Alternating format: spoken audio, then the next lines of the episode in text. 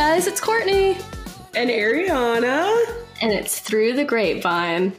We're two friends sip wine while spilling celeb tea. And welcome to season two. I hate that I did that in a sing songy voice. oh my gosh. I was trying not to. You uh, try not to laugh. I could see it on your face. Oh, I was cracking up. Okay, well, here we are. Here we're back. we're sorry.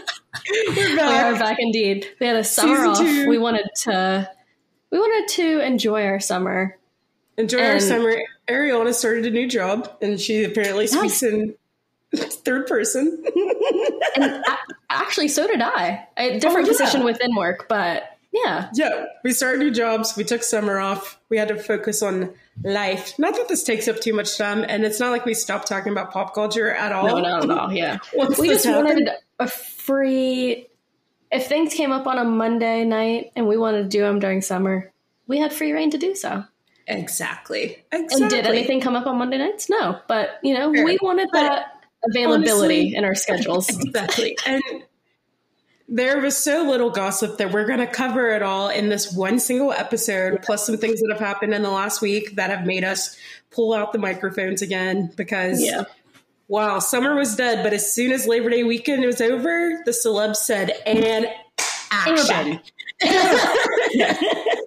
yeah, so we're going to cover everything that's happened uh, this past summer movies, TV, gossip, of course. Um, and then hopefully, I mean, everything should get back underway. We are going to touch on um, the SAG strike, and hopefully, that doesn't keep too many celebrities um, out of gossip and you know, yeah. the tabloids. But if obviously past, we're, uh, we're going to talk about the strike, but and Courtney have a theory that we're going to get so much gossip yeah. because of the strike, which I'll because go into. Of- but um, I think that we're about to be like locked and loaded heading into this fall. Like I, yeah, I, I feel it. I There's feel no like way we're gonna have two seasons of quiet, you know, quiet no. celebrity. And no. honestly, these celebs are they're done. They love attention. It is um we're gonna we're gonna talk all about it, but they're thirsting for attention more than we are. So um more than we're thirsting for them. I'm I'm thirsting for attention, but I meant more than more than usual. They they need more it right now. Exactly. Yeah. All right. Uh, um, uh, to kick off, uh, we saw each other this summer. I'm surprised we didn't see each other more. To be fair, I know but, only once. Well, I should have come home probably, and you mm-hmm. probably should have came down more. Yeah, and I should have. Yeah, you're right. Yeah.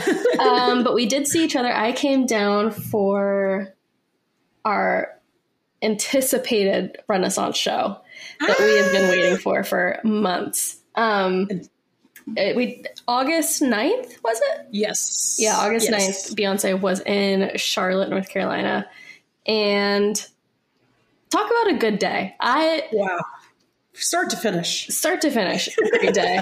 Um but yeah, so we we're gonna start off with our experience of the Renaissance tour because it was an experience. The woman. And I will say, as somebody who saw Taylor's Eras tour, that people came back and they're like, all right, so what was the better one? And I truly, from the bottom of my heart, I can't decide, but I will say this Renaissance tour has some of the most incredible visuals, and obviously, holy shit, the dancing is amazing. The singing, she's a vocalist. We, but I just want to let everybody know if they have ever the opportunity to see this. I was just watching the background visuals as if it was like true cinema. It was just it's incredible. a whole show in itself. It's, so I can't imagine when she finally, finally, whenever she releases visuals for this album, how stunning they're going to be. If they're a tenth of what we saw yeah. during that show, I'm going to be was, more than happy with waiting I, the song and getting nothing. Truly, I, I do this with every concert. I like black out during it.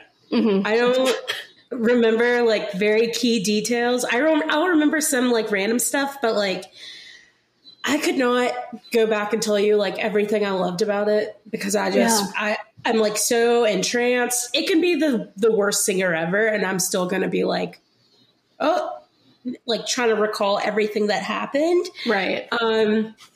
I don't know if show, you were the same, but I, I, this show particularly, and not so much I did with Taylor, because maybe I did. I wanted to be in the moment, so I really didn't pull my phone out to record a lot because I was like, no. I want to be like, I don't want to watch the screen through my phone on the screen. Exactly. I want to, like see it, see it, and then I guess because of doing that, I don't have many videos, so I can't really remember everything. But I just Thank remember God for TikTok because that's exactly. the only way that I have like got to rewatch this concert because I couldn't pull my phone out. I quite literally every time I went to go pull my phone out, like something else was happening. Something else was happening. You don't want to hear me singing either, so like my videos were going to be terrible. Right. Um, and I, the songs that you want to sing along with are the ones that you're probably going to video. So you're just you're like, well, exactly. I just shouldn't pull my phone out and record because I'm going to sing at the top of my lungs for these, and yeah. I want to watch these back hearing my truly voice over Beyonce Giselle Knowles-Carter. Exactly. the only songs that she sang that I was like, oh, I wouldn't sing along to this is when the Queen, Blue Ivy Carter, came mm. out, mm-hmm. and um, I lost my shit when she came out. Same. Same. So Courtney and I got drinks beforehand, and um, we were talking about like, what do you think's going to happen in the show? And I was like, a little crazy person, and I was like, I don't think Blue's going to be there because it's a school night. Like she hadn't been doing weeknights, and so I wasn't expecting her to come out whatsoever. So when she did, I went berserk. I, I have no idea why. As if she has to do homework on yeah yeah a, what she ever has to go to school. Yeah. Yeah and it's the middle of summer. Like what was i thinking? Yeah. Um yeah so just i just said giselle. Beyonce comes out she starts the show singing ballads. Absolutely like mike is on. Mike is on. Insane. She sang one plus one um dangerously in love and then i'd rather die young which was she went in her bag for that one. I was like, okay, a little B side track. I'll admit, I didn't know that one. Oh, you didn't? I That's from admit. four. Yeah, I, I, didn't know that. I was shook when she. I was like, that is like a little cult favorite one. Does she do that every? She doesn't do like any surprise songs, right? Because I I, I tried so. not to look at a set list, and I still don't look at set list, but it seems that she does it pretty concise, like same songs. I just yeah. I think she does. Um, and then she sang Mary J. Blige, I'm Going Down? Yeah, I think she did like a little interpolation of that a little bit. Yeah. And then she left the stage and then she came back and it was like she turned up. I like love that uh, that she was like basically her own opener. She was like, "Let yeah. me show you all that I can still She's sing." Like, Let me give you these little ballads real quick, and yeah. then we're getting to Rena, Rena, Rena, Rena, Renaissance, Renaissance, Rena, Rena, Rena, Renaissance. of course, yes, yes, yes, yes, yes. Turned up the whole time after that. Like there was no the only pauses. I will say this, and obviously, like we're never gonna get to see a concert like a concert that Beyonce puts on. Right. But that was the most pauses I've ever seen her take in the show. Like the number of uh like interludes between sets. She typically mm. doesn't do that many. That many. But like we said, the graphics were so good that you kind of weren't paying attention that she no. wasn't on stage. But um, that was something I noticed was that was probably the most breaks she's taken, like in between songs. And then um, the least amount of dancing she's done, but she does have a foot injury. Well, she had a foot injury at the beginning of tour, so Fair, I'm sure yeah. it's like difficult to add in more choreography as the tours going along. Right. But those were like the two things. I don't know if I call them complaints because I don't have complaints, but I think you can tell, and it could be from the foot injury. And I did, um, I wouldn't say worry. I didn't really worry about this, but I was watching a few TikToks when she was on the European leg that kicked it off, and I, and again, it could be completely the foot injury. Energy was just like a little low. Not I wouldn't say yeah. low. I was just, I mean, like eighty percent. So 80. I was like, I was like, maybe when like she come to the states, like she's going to really turn it up. And I fully believe she did. She absolutely did. Yeah. Also from the videos, because we I went back and like had to watch videos too. The European crowd was like not given. No, they were not like. They should have gone to an Adele concert, and that's nothing against Adele because I know Adele is probably like standing up for Beyonce too. Right. But um, yeah, the European crowds were there for like a show and not to participate yeah. where she like feeds off the energy so it was like yeah and not to say that they weren't, but I think the way that they like receive shows is more I wouldn't say respectful, but like they're going to sit down and they're going to like watch it as a show yeah. where you're going yeah. as an experience. Where right I guess here. more like American fans yeah. or Brazilian fans. I don't know. They always see like just seem like we are pretty similar to like South American fans where we're like super into it. People dressing up, people like singing the whole time. Like I don't think that if you're if I was in Europe and somebody had to stand beside me the way I was screaming every single song during that concert, they'd have kicked me out. Like kicked out of the country. Yeah. I had um, some woman beside me who was like annoyed. Our our section was like turn. Our section was like turn. Like I screamed at one point. Virgo's Groove came on, and that's my uh-huh. favorite song from Renaissance. And I could hear it like the second the first note happened. I was like, everybody get up, this is my song. and everybody in the row in front of me, no clue who these people were, like stood up. I was like, yeah, come on.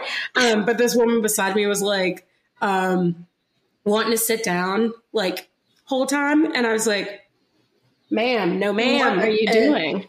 she was kind of like bumping my leg, kind of oh, like and I was like, "Are you serious? You're not gonna stop me? I'm not. I didn't even pay attention to her. I just quite literally like now I'm gonna have to stand up during the interludes because you're trying to make me sit down. Like, please. And that's what you've done. Knock it off.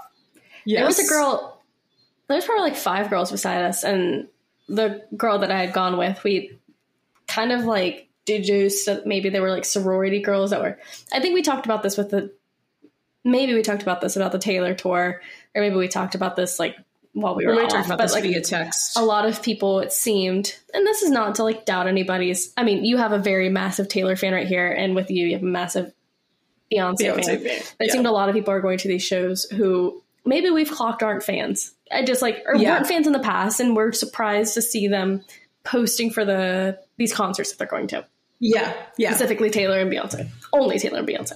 Only. Um, I well, what I deduced it as is that people just want to be a part of the moment and not yes. necessarily be an actual fan, OG fan. And if you can't be no, a fan, have to be like OGs, but it's just like y'all don't even like the music, but you're like, well, if everybody else is going, then I have to I, go. I have to go. Yeah, yeah. But that was very much the the feeling I got with these girls beside us because they left with like two songs left. Some other people, I would say, any other concert I went to, I would understand. People are like, we got to beat the traffic at the stadium yeah. show, you know, whatever. There's, I feel like there's artists you do and you don't do that to. Yeah. And the artist you don't do that to is a very short list, and Beyonce's on that list. Yeah. You yeah. stay till the end. You wait. And honestly, walking out of there was not a hassle at all. It was, it was not hard. It was no, very easy. It was easy to get out. But um, I was very surprised to see them walk out with like the last two to three songs left. There's probably like six of them, seven of them, and half of them left the third song, and the other half left the second song. And I was like, girls. What's going on? What are you, you doing? know what else too is that I think that people forgot how concerts work because, well, sorry, how album concerts work because mm-hmm. Taylor Swift did an Eras tour and she mm-hmm. sang all of her like classics. I don't think that people realize that like album tours, which is what most tours are, unless it's right. like a farewell tour right. or like a greatest hits tour. Most tours are album tours, and the singer sings almost every song on that album, and then they'll do a couple of their big hits. But from the previous albums, yeah, yeah. If you're not like a Renaissance fan, then it wasn't the tour for you. And right. like same that if Taylor did a Midnights tour, it would have been mm-hmm. like those songs and then a couple of her other big songs. 100%. But like, yeah.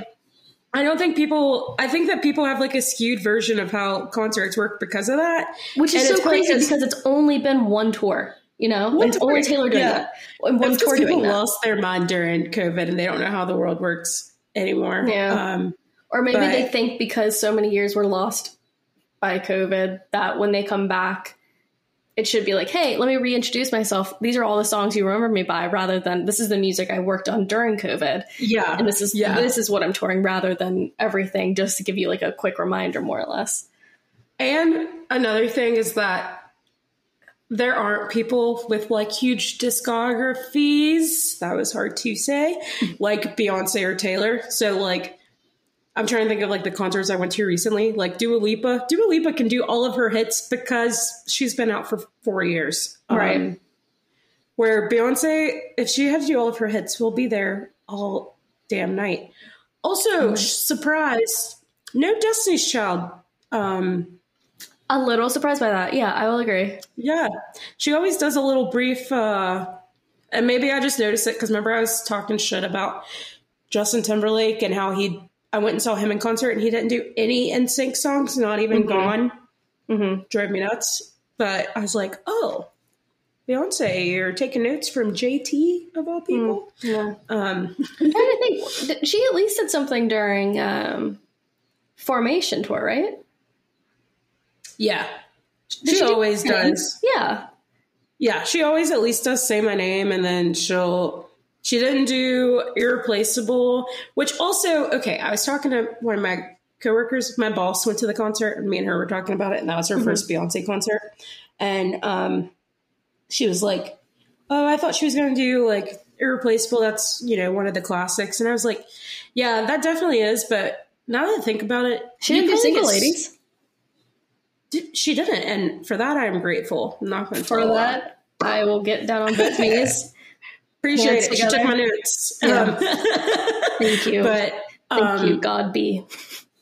I bet you at some point you have to start hating these songs. Mm. Like as Beyonce, as Taylor Swift. Like how many fucking times can I say? Can yeah. Yeah. Yeah. Um, like I am Survivor. very glad that she hype. I wouldn't even say hyper focus because again, this was an album tour. I mean, we didn't hear Halo, did we? Thank God. Yeah. No, we didn't. No, we didn't hear Again, Halo. grateful. When she started the ballads, I was like, oh. Yeah. Because I just knew Halo was coming up. But she didn't. Like Halo, or if I were a boy, I was like, here they come. Yeah. she didn't do either of them. So I was very. But also, it's like a testament oh, she that did she do has so I care, which was, she did, which, which I'll take. Yeah. I'll take banger, that. A banger. I'll take I that love, a hundred times out yes. of a hundred times. Yeah. like, you're right. That should be her, so, like, song instead of Halo. I understand that Halo was, like, the much bigger, like, I love I Cared. I I agree I with you. And she sings the house down boots mm-hmm. every time. Mm-hmm. Um, but she, yeah, I'm glad she did all the Renaissance songs. We got every Renaissance song except for All Up in Your Mind. Which and, is a little devastating to me because I am an All Up in Your Mind stan, and I have been from day one. But I understand it's not everybody's cup of tea. But I thought it might even not even that she had to perform it; it'd be like a little interlude, like like she does everything else. And then I thought maybe she would do um I like Thique. I like um I'm like the one of the two people who likes Thique, but I like the end of it. I like Thique. I love Thique. Yeah. And but I did know that that wasn't going to come because I did see a TikTok about like justice for Thique or something. Justice before. for Thique. Yeah. So for our show, she didn't sing Thique all up in your mind or drunk in love. Next show, I would have liked to see Drunk in Love. I, I still don't uh, mind it. And Which, she did like the Dubai version. So I really yes. think I have this theory that she took it out of the show because she was pissed that that Dubai show got leaked.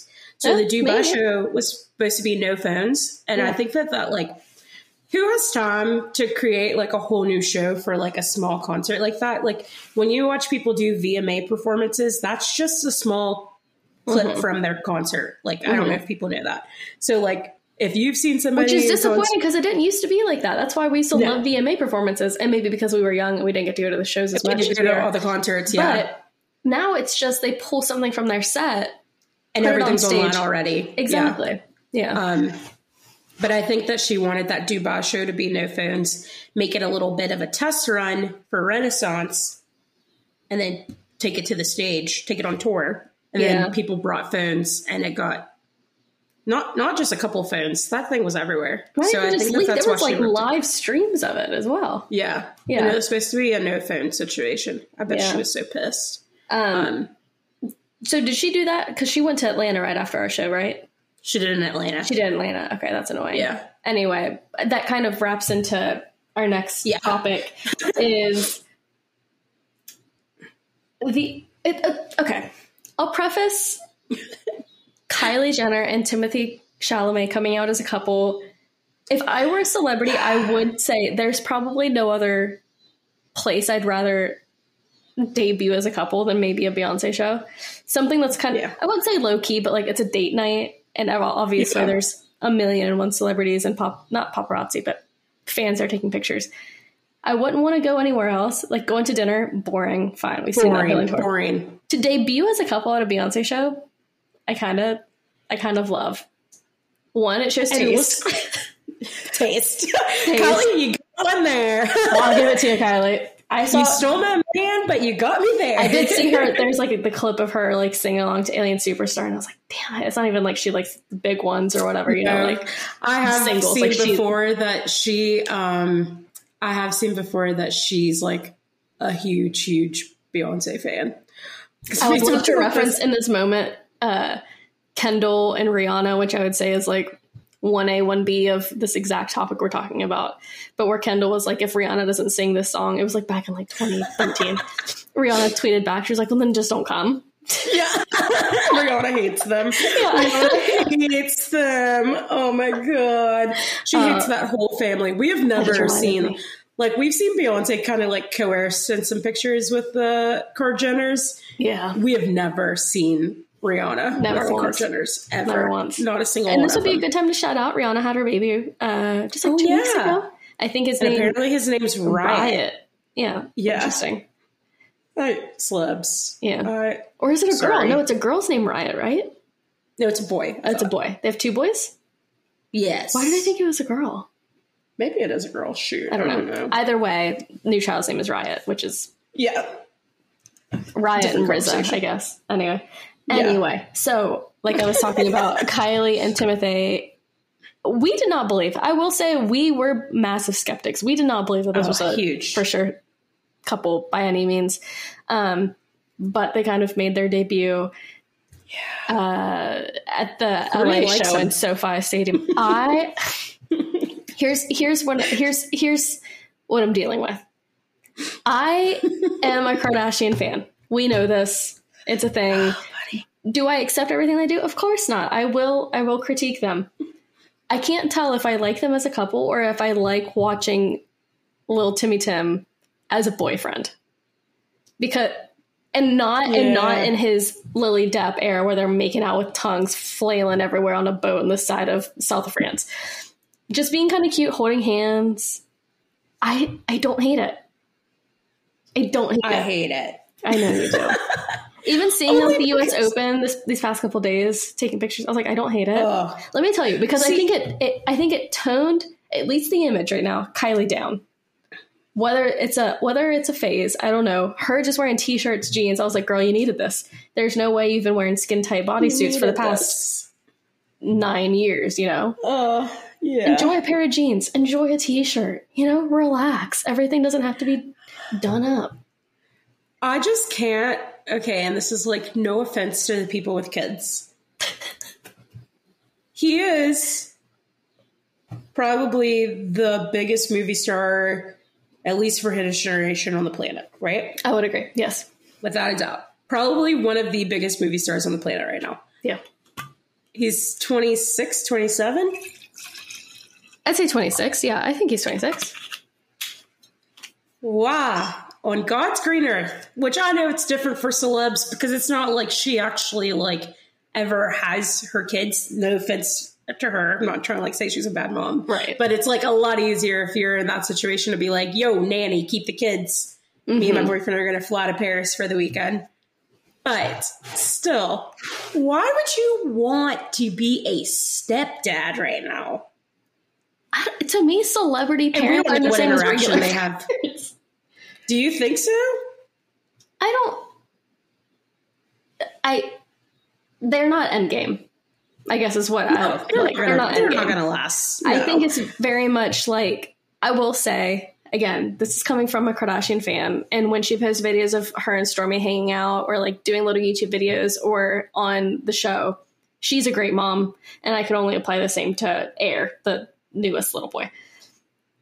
Oh, but but to me, it's very much like they hang out when they, she doesn't have the kids. Like it's not like they're having they have the kids. She has the kids, and like they're making like apple pies, and yeah, Timmy's smoking a cigarette while it's baking in the oven.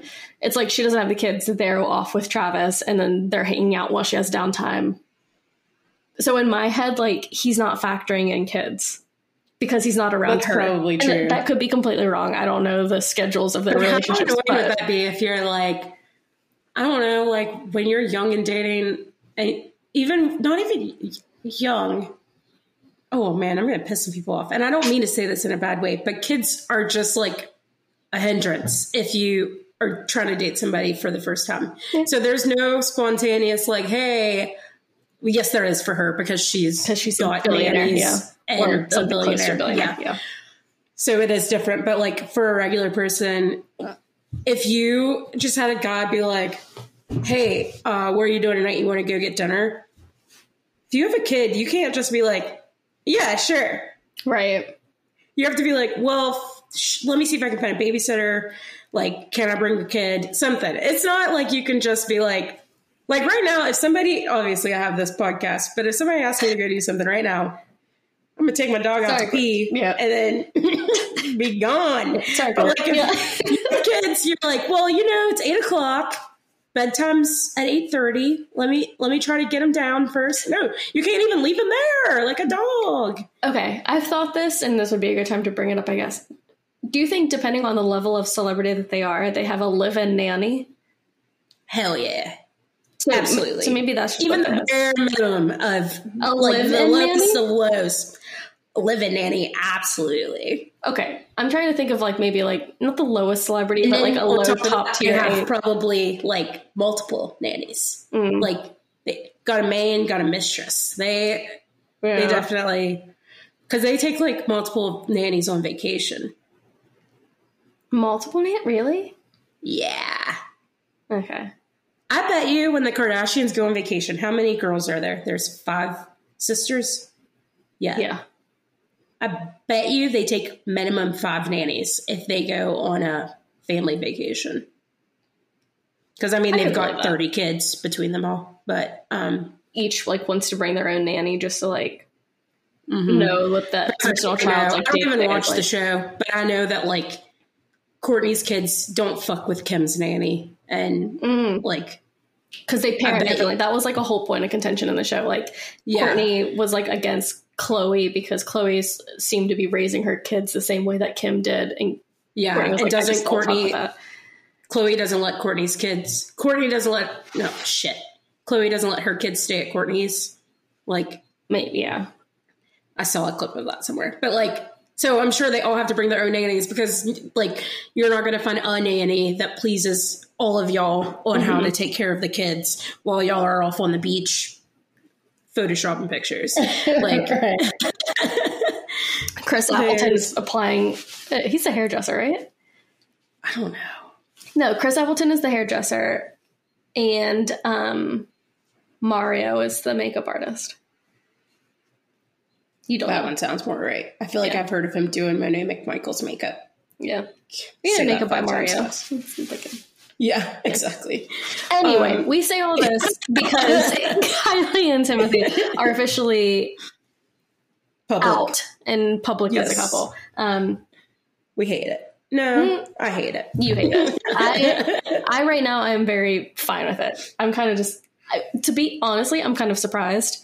Uh, Kylie, okay, here's here. I don't mind Kylie. She's done a lot of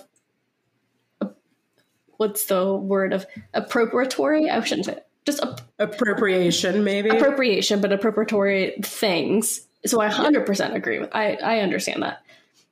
I just think she does her like little like one-on-ones with the cameras for the show and I'm just like bless her heart. I don't know if she's that smart. She's probably very intelligent in a business sense, but like common sense day to day, she just like the way she speaks, I'm just like, mm, girl, okay.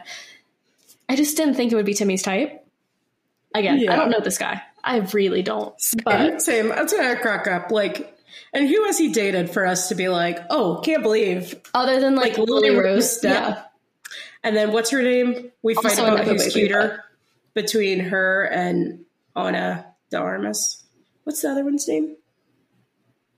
Oh my god. What was her name? You know what I'm talking about? Did he date her?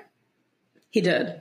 You know those pool pictures where they're it's they are the funniest pool pictures. The ever. iconic pool pictures where there it's always like the blue tile. The blue tile pool pictures they're making out. That's her. What's her name? It was Ana de Armas, and who did we pit against each other? Oh wait, um, I Eiza Eiza Gonzalez. Eiza Gonzalez. Eiza yeah, Gonzalez. Yeah, yeah, her. she was cute. I Yeah, but he dated her. So why are we thinking that like like now? Okay, now I'm coming to grips with this in real time. Why I think we think that he would date like this artsy fartsy, just artsy like person? Yeah. and he's really not that artsy. He just speaks French. yeah, he's just French. Yeah, we've seen little Timmy Tim. He's not. yeah. Why are There was a holding him to TikTok that such a showed? Kylie during like her 2015, 2016 era where she had like the dip blue ends Oh and it was like you know, very much like the alternative era. And they're like, of course. And then they showed a picture of like Timmy Tim Tim. And they were like, of course this couple would be together. You would, of course, see them in your high school hallways. Yeah. Like, this couple makes Yeah. sense if you look at them as, you know, from these different. girlfriend. Yeah. And she definitely thinks she's artsy as well. So yeah, that all it's all It kind of all checks out. it's all checking out now that I'm saying it out loud. Yeah. Well, now I've moved on from that. Let's go to the next story. that was that was every bit of 25 minutes of Renaissance and Kylie. Oh, Renaissance. Okay. Next one Um, will go quicker. Yeah, so we just want to touch on this. We can't talk about um this past Summer. this past summer without Barbenheimer. Um, as we know, Barbie and Oppenheimer came out on the same day, and we'd be remiss if this wasn't part of our summer recap. Seriously. Loved Okay, wait, Barbie, let me- loved Oppenheimer. Which was your favorite? Let's like just which which of the two did you prefer? Hot take there. I will say I prefer. Okay, I prefer Barbie just because I could understand a little bit more. Oppenheimer is full of physics. Oh my gosh, they so much they do a, a decent job of like. That's why I think Christopher Nolan does a job where he doesn't make the audience feel stupid. Like he will just tell you like, this is what happens during what like during Inception and Dreams and all his other movies. He doesn't make you feel dumb. You Yeah. you're just like very aware that you don't know the topics that his movies are based from. That's the only disadvantage I say pitting it against Barbie is like I I was with Barbie the whole time. Like I understood. Yeah. Not that Nothing Oppenheimer was bad, but I was just like, I don't Yeah. understand physics enough to wrap my brain about three hours of Oppenheimer. Yeah, that makes sense to me. Oppenheimer was my preference. Um And I will still Barbie's the movie that I'd watch more. Yeah. Because Oppenheimer 1 was long AF. A Oh great movie. my god. and I listened to podcasts before, so I don't know if it really skewed my vision. The last hour was definitely needed. It is three hours for anybody that hasn't seen- three seen it. whole hours. It is three And hours. not a second to like get up and go. No, no. Um, so after about the two hour mark is when the bomb does go off. Spoiler: This entire movie is about um, The making of the atomic bomb. the making of the atomic bomb and uh, the doctor, I guess, Doctor Oppenheimer, fit, like Yeah. scientist Oppenheimer, whatever. Hour two, the bomb, they're testing it, and it does go off by hour two. So the hour three is like the moral back and forth of like, should I have done this? Like, I created this because I wanted to see if I could actually do it. I am very smart, but can I create this? I've created it. Now, what's the or- moral implications of this killing X amount of people? Yeah. And so the last hour is you're very aware that you're in your third hour, I will say. Yeah, I told Courtney that the way I described it is that it's so long that if you have seen the Titanic and if you have not seen Titanic, stop this podcast and go watch that movie. Yeah. Ni- 1997. Um, but you know how you're watching Titanic and they hit the iceberg and you're only halfway through the movie? hmm That is Oppenheimer. Like I did not know how long it was when I went into it. I had a couple glasses of wine before because I went to a fancy movie theater, so I needed to use the bathroom, and I was like, "Oh, okay. Well, the bomb went off, so surely it's going to wrap up soon." No. No. So quite literally, the only way time wise, nothing else similar to movie wise, but time wise, how you it's supposed to be this huge. um uh, I can't think of the word that I would like to use, but it's like the peak of the movie, the catalyst of the movie, mm-hmm. where typically it would be kind of closer to the end. You Titanic, you think iceberg. Oppenheimer, you think bomb. Those are just right. like it is the top of the mountain, but you still got to go down to the bottom. So mm-hmm. like it's so much more movie after that, and that is like I don't even know if I call it a complaint. It's kind of on me for not looking up how long the shit was, but boy, was it long. But Barbie was also great, great for feminism. Um, I'm yeah. such a feminist that it did not um, change my way of thinking because I nothing Barbie said to me was so like mind blowing that mm-hmm. men hate women and women also hate women. Yeah, I always knew that. So, uh, but like, I'm glad other people also, got the It was message. also nice to have a movie say it showcasing that. Yeah, just say it out loud. Yeah, yeah. There's a part yeah. I think at the end, um, America. If you guys haven't, again, if you haven't seen Barbie, go see Barbie. If you're a woman, go see Barbie. Yeah. If you're a boy, go see Barbie. If whatever. you're a man, yeah. If you're online, you've probably seen the the transcript of America Ferrera's speech. And I just remember sitting there and I was just like clapping my hand against my leg, like clapping because things that don't need to be said, but is finally said. Yeah. You're just like, you know, we all know this. We all know this. But just to hear it in a setting out loud, you're just like, yes. And it's an incredible speech. Everybody yeah, it. it is a great monologue. Um, yeah, in my theater, there was I could have like yelled if I wasn't in a theater, but there was a dad who got up in the middle of the monologue to like go to the bathroom. Sit down, mm-hmm. sir. Sit down. And I was like, you just know this man like took pictures with his daughter and posted them on Facebook and put hashtag girl dad. Girl dad. And he like didn't even stay for the speech. And I was like, yeah. I wish I could find that man's Facebook because I would comment on it and be like, remember when you got up midway through the most pivotal part of the movie. hundred percent. Yeah. Yeah. Great. Um, love the movie. Love the movie. Very funny. Um, yes. I love when they again, got to the real world. Go ahead. Oh, sorry. Uh, for anybody that hasn't seen it, um, it's not. You think Barbie, you think toy, you think doll, you think maybe this is a movie for a younger audience as well heads up if you haven't, this is very much a millennial, a little yeah. bit older. I wouldn't even, I'd say maybe like touches on elder Gen Z, but this is for, it's so specifically for us. The jokes, yeah. the humor, the quip, like everything. It just, I think it just speaks I think, and I think that's why it's one of the highest grossing movies ever. I think it just speaks to everybody that's alive right now. Yeah.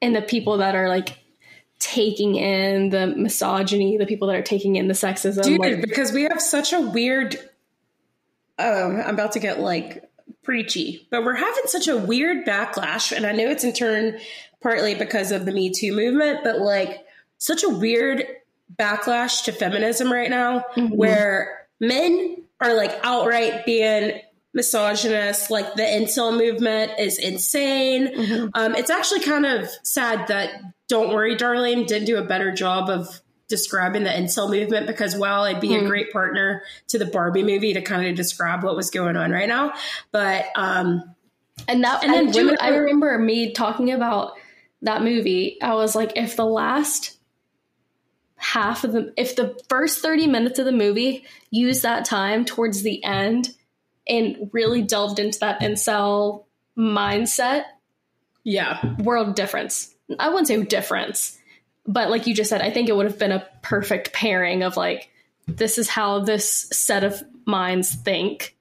Yeah. And then it would be like a really good hand in hand for barbie. Exactly.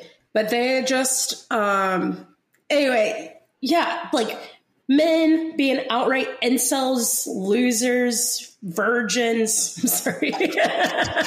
um, and then women like too scared to speak up and be feminists, which is so.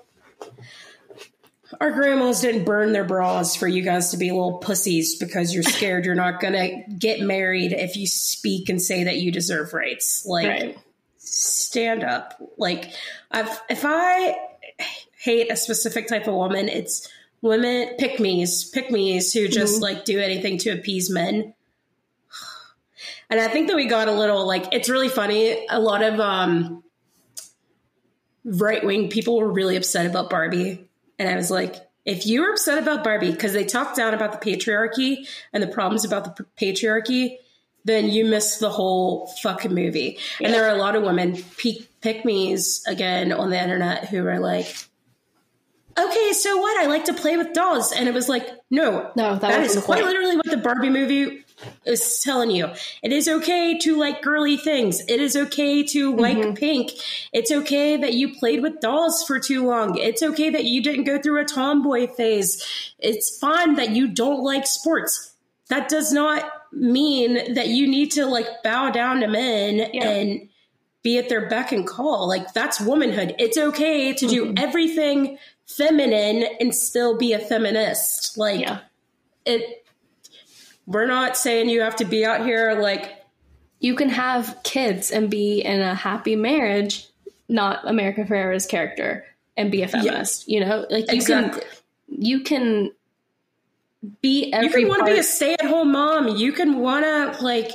You can do yeah. You you you can want to have twelve kids. You can want to have zero kids. You like, and that is the point. You can want to work. You can want to like be a doctor, be a lawyer. Mm-hmm. You can want to be a nurse. You can want to be a teacher, like traditional feminine jobs. And there's nothing wrong with it. Right.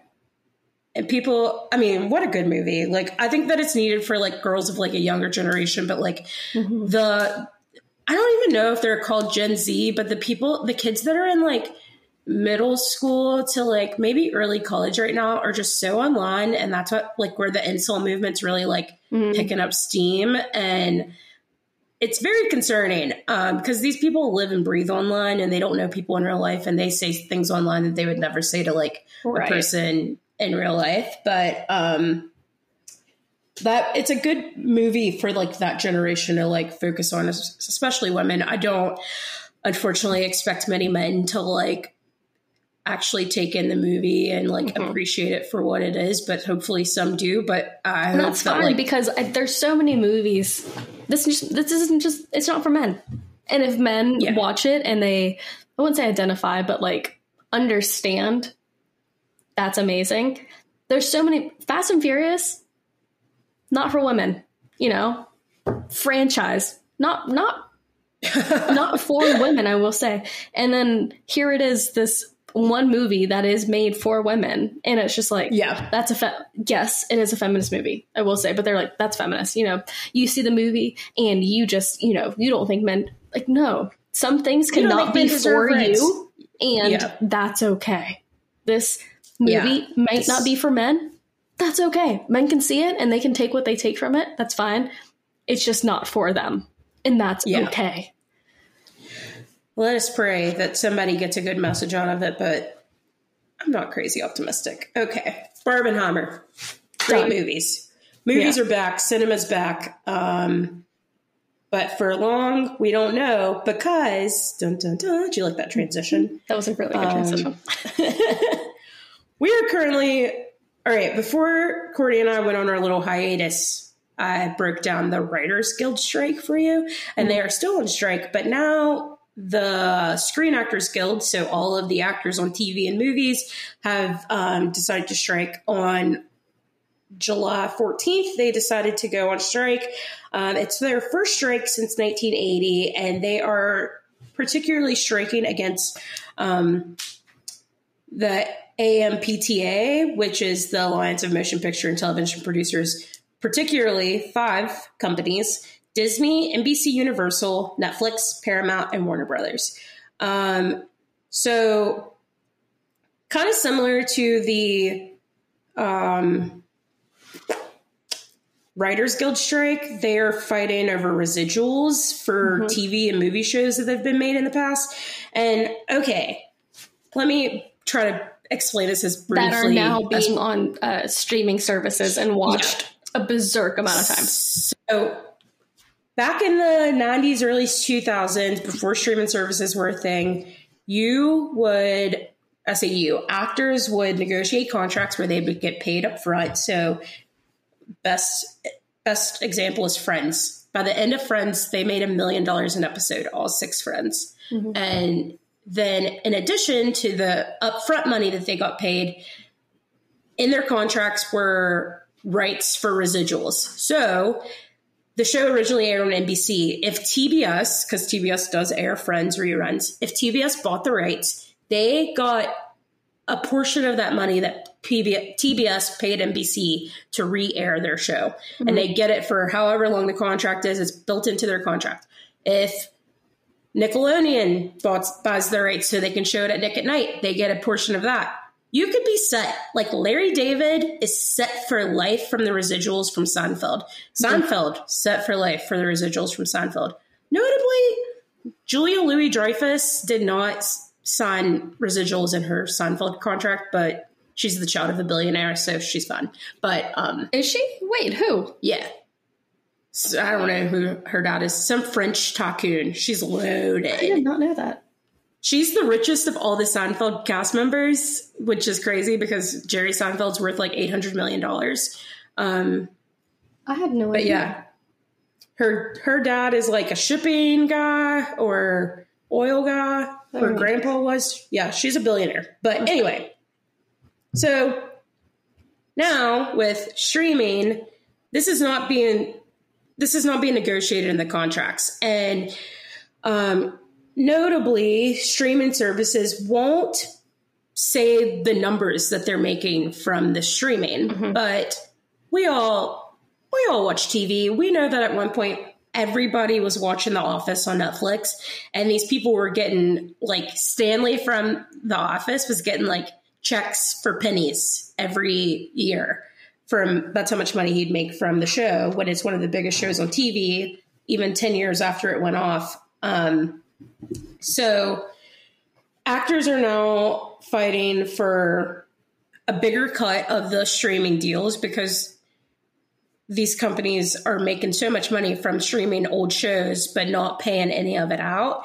And um, they also another big one a lot of it is money but a huge one and a huge portion of this is that um, the big five companies want um, the actors to agree to sign over their rights to use their faces as AI, their faces and voices as mm. AI, so they don't have to pay them to even act in the future. They can just be like, hey, we have a copy of his face and all of his voice notes. So we really don't need to have him come in. Um, That's so weird. So, like I said, the big five companies won't agree to it. And, um, but a couple studios, which is so funny, have a couple independent studios have, and they have now been given waivers that they are allowed to promote their movies. The actors are allowed to like do red carpets. They're allowed to post for um, like promotion. One of those companies being A24, which uh, I love A24. If you guys don't know who A24 is, they're responsible for making um, Everything Everywhere All at Once, Uncut Gems, Lady Bird, Moonlight, Midsommar, uh, The Whale most recently. They also are responsible for Euphoria. In short, some Beef. of the best movie and television that we've had. To be quite oh honest. wait, it gets better. It gets better. So the other company that's been granted a waiver is called Neon Production. And okay, so like I just said, Everything Everywhere All at Once just most recently won the um, Oscar for Best Film. Mm-hmm. Um, every other movie I named Oscar nominations at least. Neon production company responsible for I, Tonya, Parasite, hmm. Portrait of a Lady on Fire, um, Palm Springs, The Worst Person in the World, um, Triangle of Sadness. So these are also banger great movies. movies. Great movies. Yeah. Maybe not. They're not Marvel movies where they're gonna bring in a billion dollars, mm-hmm. but they're actually good movies. Yeah. Um, needs to be said. Yeah. But uh, yeah, so it's insane that these small companies a24 is not a big company, despite like me and Courtney know who they know who they are. They're not this major. They're not Warner Brothers. Mm-hmm. They don't have amusement parks to go with their studios. Right. Um, they don't even have studios. We're A24 just kind of is a production like where they buy movies and kind of develop it. They're a development company more than actually like a movie production company. Mm-hmm. But um, they've agreed to all of SAG's demands and you're telling me Netflix can't afford to yeah agree Warner Brothers can't um, so far um, Selena Gomez accidentally broke the strike mm-hmm. she promoted yeah only murders um, and then oh today it was announced that Drew Barrymore's going to break the writer strike and start back her talk show which is just I'm sorry that's just what's the point um but movies and TV are going to be kind of slow, except for like really good movies and TVs because it's A24. So if you want to become a movie snob, now is the time because A24 yeah. and Neon are going to be the only people putting out good movies right now. And um, this is your chance. And TV is about to like significantly slow down. But I read somewhere that um, this is insane to me. So take it with a grain of salt. But I read somewhere that Netflix might make it come to an agreement with SAG because they need to get started on Stranger Things. I did hear about because, this, yeah. One, the kids are not going to look like kids here mm-hmm. soon, so for continuity purposes, purposes, they got to get the show going again. And then two, Netflix could go under without Stranger Things. They make that much money yeah. from the show that yeah. they need it. But um, I told you my theory that I don't think that these streaming companies are making as much money as they say they are. So that's why they won't put out their numbers. I, I, is, I agree. Yeah.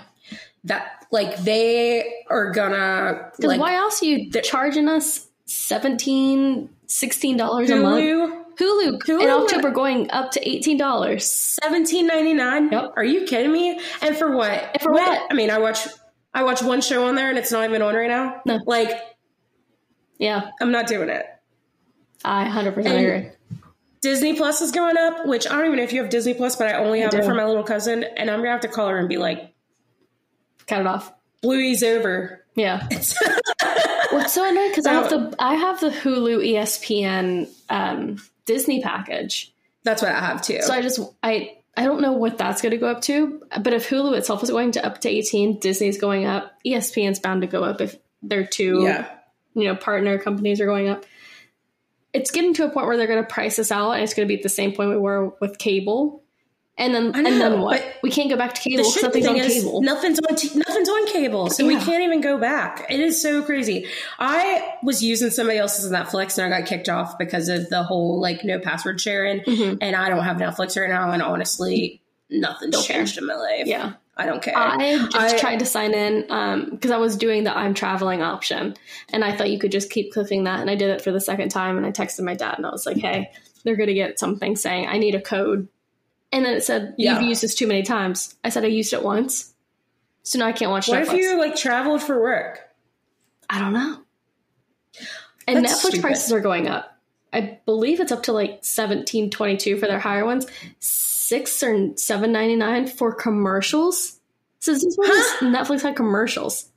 Yeah, we need to go back to you know what I don't like particularly watch anything on there, but Freevee on um like if you have a Fire Stick, Freevee is like automatically part of it. Mm-hmm. Um, they do commercials and it's free. And honestly, I'm like ready to just go back to that model. Like I don't, I don't fucking yeah. care about commercials anymore at this point. Right. Like sometimes I need a break while I'm watching TV. So you know what? Bring minute, it back. Yeah, but like minute thirty of we we need to go to get on life insurance or whatever yeah, medication. I don't care. I like. We can't do it because so many people have cut the cord at this point, but we need like a viewer strike at this point. Mm. Like they're abusing us. It's yeah. insane.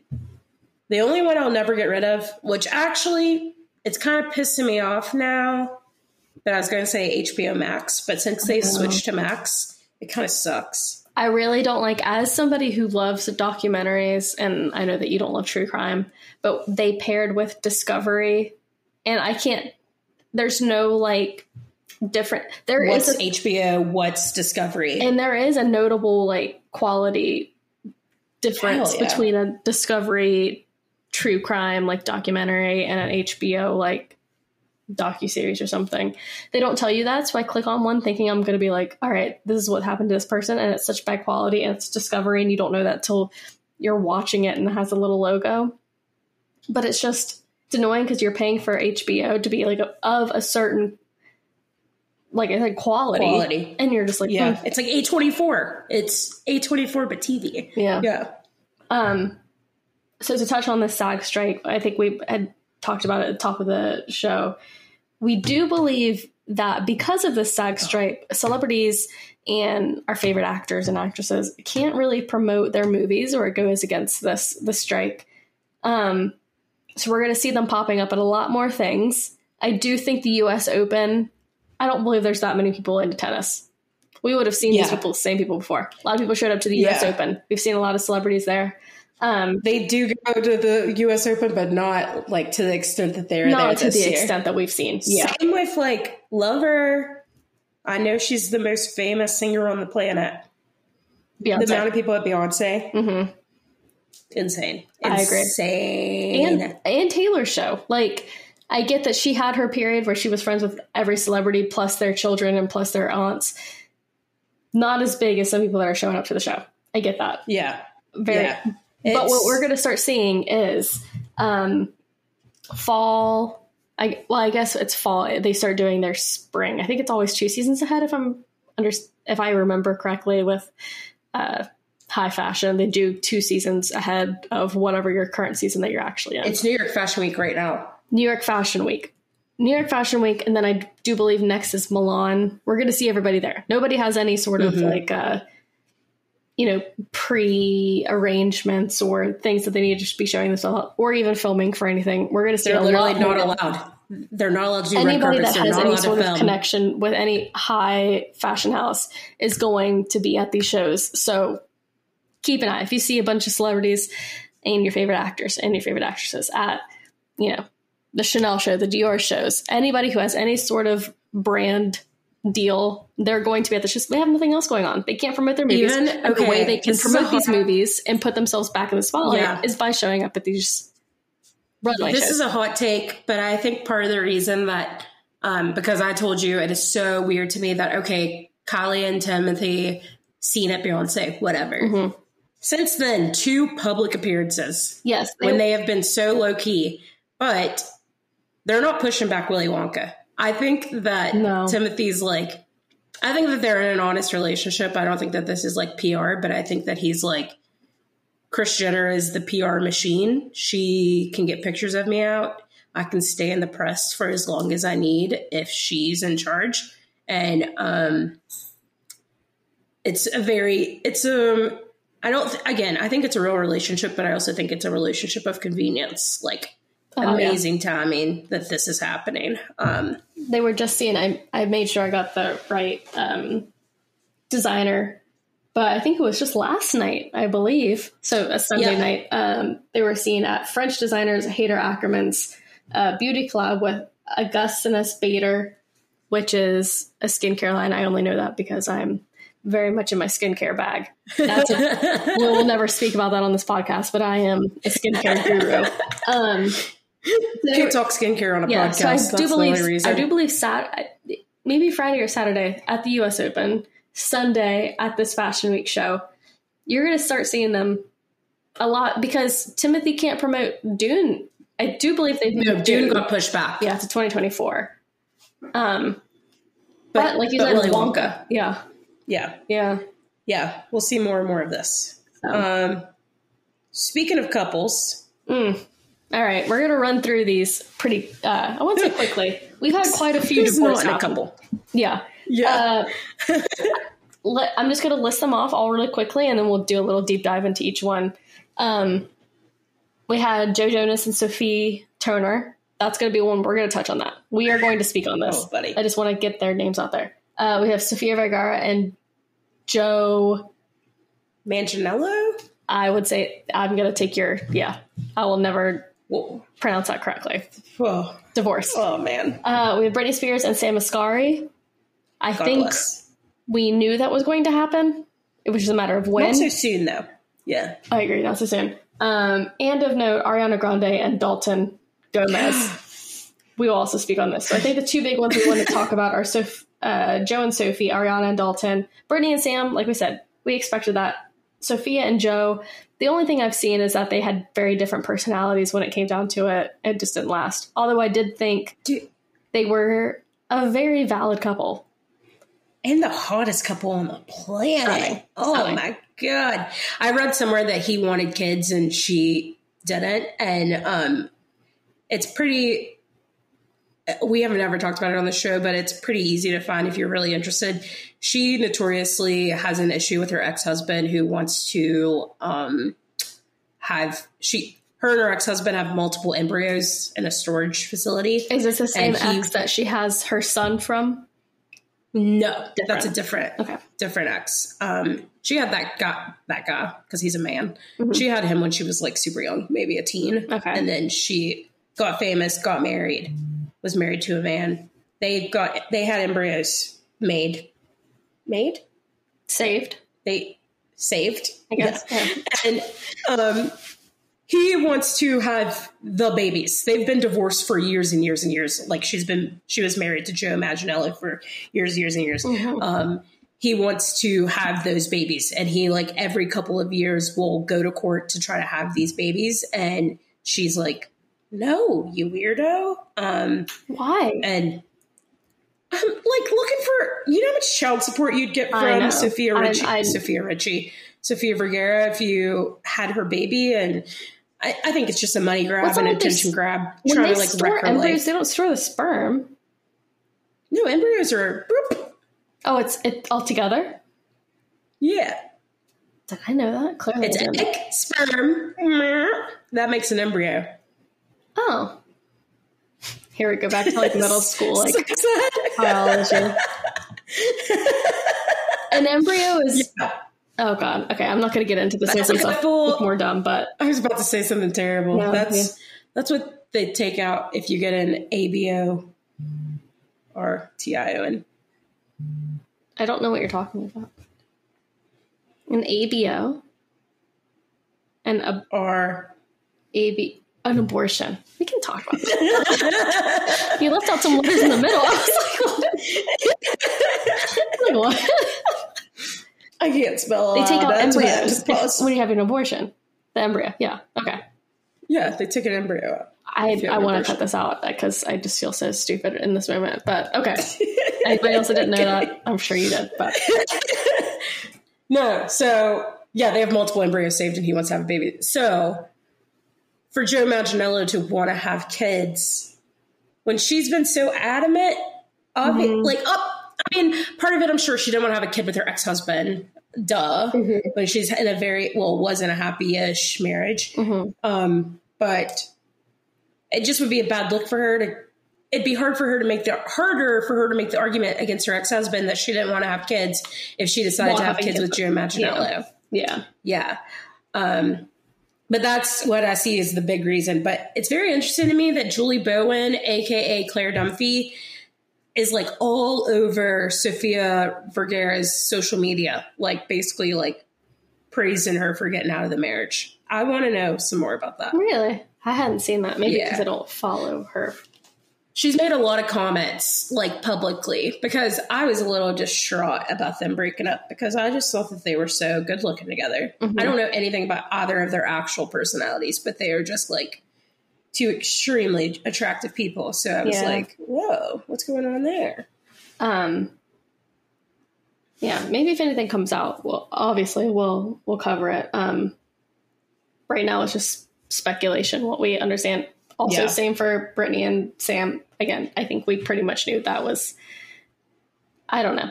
I am worried about Brittany until we get reasonable answers, but it's pretty obvious. I think the the idea is that Sam was like a plant for the family.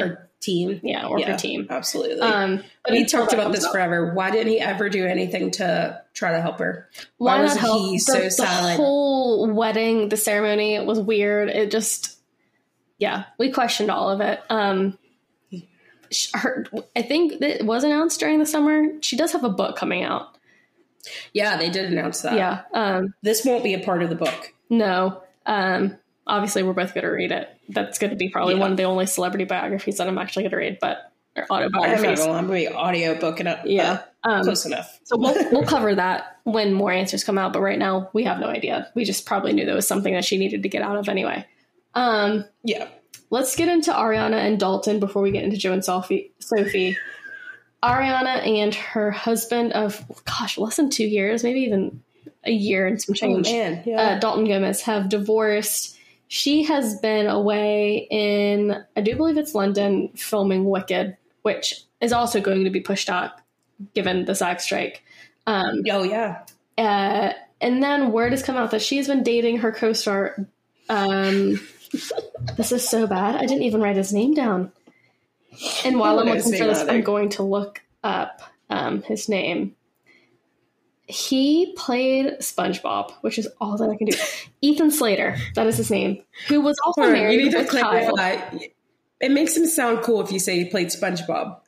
Does it? He played SpongeBob and SpongeBob the musical. You're right. You're right. I needed to clarify. SpongeBob the musical. um, there is a trend that we're seeing with Miss Grande. And Nobody. and men that are in relationships are married, whatever it could be. Um, which we need to come to terms with. I'm an Ariana girl through and through. Me too. But, Me too. Yes. We need to acknowledge this trend that she seems to be having with trying to get with men who are with women and partners or girl, she made an entire song break up with your girlfriend. Mm. Wife. Wife with child. With child. Yeah. Newborn child. Um, it is not confirmed nor denied. Again, this is all speculation. We did see that she liked his photos. Again, just Instagram. She he finally put up a post on Instagram. She liked it. Whatever. When more information comes from that, we will. But we're gonna put a little tab on this as to whatever's uh. going on with Ariana and Ethan. Now, this pains me. Why don't her and Timmy date? Ew, I don't like. I don't think I'd like that. But again, anybody that I think she would be with or he would be with is been the antithesis of what they've actually been with. So truly, that doesn't true. make sense. Um, Joe Jonas, Sophie Turner have announced their divorce. it happened officially this past week when Joe filed for divorce in the state of Florida. I do believe it was Tuesday of last week, if I want to get that right, um, from Miss Sophie Turner, Queen of the North. after, gosh, it's only been like three years, maybe, if four years, and two children. We have thoughts, and I. Oh, I, buddy. I say all of these things as a Jonas Brothers OG fan when I was getting made fun of in high school for being a Jonas Brothers fan. I want to this man because it, it pains me, but needs to be said. Needs to be said. He's shit. He's, He's too old. Shit. I'm sorry. He's too.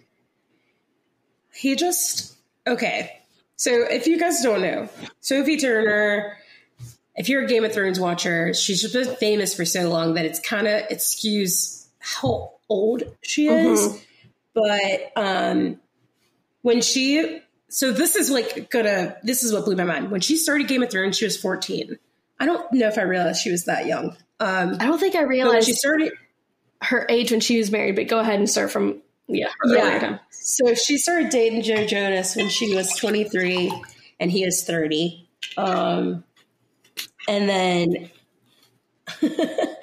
um, I'm trying to watch my mouth um, so they started dating 2016. She was 23. They got engaged October 20, 2017. Um, and then married May 1st, 2019. So she was like 24 when they got married. And he was 31. again, I'm trying so hard to keep my mouth shut. We're just going to um, deliver the facts before we deliver our opinions. Yes. They had two daughters, one in 2020 and then another one. Remember, she like very secretly had this baby. She just didn't even say that. Yeah, mm-hmm. 2022. Um, and then she had the second baby July 2022, and then September 2023. They have since filed for divorce. Mm-hmm. Okay. Okay. Okay. Here, before we do our opinions, let's do a little bit more backstory for anybody who may not be keeping up because this is what we do. Um, immediately, right out the gate, we hear that there are problems, mm. and a few eagle eye watchers at Jonas Brothers show had noticed that Joe hadn't been wearing his ring, and that was a little sus. Okay, whatever. Weeks go by. Remember, these are the boys that used to wear promise rings back Week, in the Disney Channel weeks days. Weeks go by, and there's talk that for whatever. Okay, I think we now can maybe understand that this could be Joe's camp PR team, even though what he said last night at a concert could be saving his ass. But CYA, see, yep. Eh, there was talk that Sophie has been an absent mother for the past six months while Joe has been on tour, and he has been having to take care of his two daughters by himself while Sophie, at the same time, these pictures are being released from a, a wrap party. That Sophie has been an absent mother. He has been having to do this on his own while touring. Sophie's been overseas, basically partying. Something. Fails yeah. fails to provide that she has been working on a show for herself um, filming something for the past six months. The wrap party happened. That's where those pictures have happened, where she's taking these six dollar whatever it is shots. Um, but this starts coming out of when I tell you absolute thin air. Nowhere. Thin air. We don't hear gossip about Sophie Turner. Ever. Never. And we've seen her at. Ever. I think they kicked off this recent tour. They were doing um, Yankee Stadium. I mean, we saw all of the Jonas Brothers' wives there. Um, pictures posted so for these stories to be coming out, I think at first we're like, whatever, this is just gossip mill running. Yeah. Then it did not let up until Friday before Labor Day, I believe it was, that that I mean, this is true. But for all we have, nothing is coming from Sophie's camp. All we're hearing is these stories that are spinning out where it's putting Joe Jonas in a like good light. Smear campaign, smear, smear campaign, campaign, smear campaign, like ripping her new ones nonstop. nonstop. And meanwhile, again, Sophie's team has been absolutely quiet, but you're hearing all these stories come out with Joe is distraught. He doesn't know what's going on. His wife is absent. Um, and then starting to say, you know, maybe she didn't have the 20 decade that she wanted to have. So she's like acting out now. And then yeah, we finally get that was the Tuesday after Labor Day. Um, gosh, was it even Labor Day or was this past Tuesday? Let me make sure I have my dates right. Yeah, Tuesday yeah, after Labor Day. Tuesday was, um, yeah, that they have filed for divorce. Nothing has still been said from Sophie's camp. Um, a lot of stories have been coming from Joe's camp, including being seen out with the nanny taking the daughters for uh, lunch, I believe it was. Oh, oh, to lunch. And mind you, okay, sorry, not to cut you off. Sophie Turner has purposely made an effort yes. to hide these kids from the public. We don't even know what they look like. Yes. We've never seen these kids before. Until. One of them's three years old. Mm-hmm. Never, you never see them in public. And then he files for divorce two days later doing pap runs showing their kids in public. Thank God. I think we for the first time ever. And so we know that it's had some decency and blurred the pictures. So we know that it was a called on paparazzi shot based on the photos that were taken by Backgrid, which is a which known notoriously paparazzi photos that are only there when the celebrity or their team their team is called upon. They are not there because yes. they happen to be crossing paths at the same time. It is because they are called on. So right after this uh, conflict is happening, we now see these kids who we've never seen. We've never seen in three years, the eldest, there. And then these stories, I think people have, have very quickly caught on to the internet. Um, I don't know if the, nobody fell for that shit. Nobody fell Not for a it. single person on the internet. And then given, and then last night Joe comes on stage saying, you know, unless it comes from these lips, don't believe it. But it's very much like trying to save his ass type thing. That's what he's doing. He knew that the backlash shouldn't work, so he was like, "All right, let me act like these stories are all like I didn't put these out." Like I didn't, yeah, yeah. Um, I don't know if we're going to get any more information. I don't know if Sophie's camp or Sophie herself are going to release anything. The only thing we have is the joint statement saying that they, uh, you know, we we would enjoy privacy for the sake of our children, but yeah, it's it's not looking good for Joseph Adam Jonas. Not the full name. full I don't even know if I knew his middle name. oh, I do. That's kind of wild to me that I don't even know if I knew his name was Joseph. Like, what else would it have been? But I think just Joseph. Yeah, I think just Joseph. just Joseph. That's the only option. But Yeah. I'm still like, Joseph? Yeah, he's trash. Um, he really, again, like we talked about earlier, I'm really not trying to be preachy, but we talked about how the incel movement's like taken so much steam, and he really thought that he was going to be able to like shit talk a woman, and that the internet would be like. I don't remember who said this, but it takes so little for a woman to be a bad mom, and in the same vein, so little for a mm-hmm. guy to be a good dad. So mm-hmm. he thought that he could like Take come out and be like, lunch. yeah, take my daughters out to lunch. Look at me being a good single dad by myself. ah. And the internet was like, yeah, not the queen of the north. Hmm, Hold on. Yeah, You don't hear anything bad about this woman and you're going to try to smear campaign her? Right. Like, I do think he, he noticed the backlash that was happening online. That's the only reason he said something. absolutely At the show last retracted. night. That's the only reason that he let, like, loosen up the reins. Mm-hmm. He got really lucky that the story we're about to talk about really took a head over his because the Mhm. internet was going in on him. But he quite literally caught the luckiest break that this second story, like this next story happened because he he was gonna have like no mercy and he had to come out and say something because no one fell for the No. antics at all. Yeah. I, and there's, and if anything comes out, we'll obviously dive into more. But there was so much that he had seen things on a ring camera that made him realize. So it says uh, the marriage was Oh, yeah. over.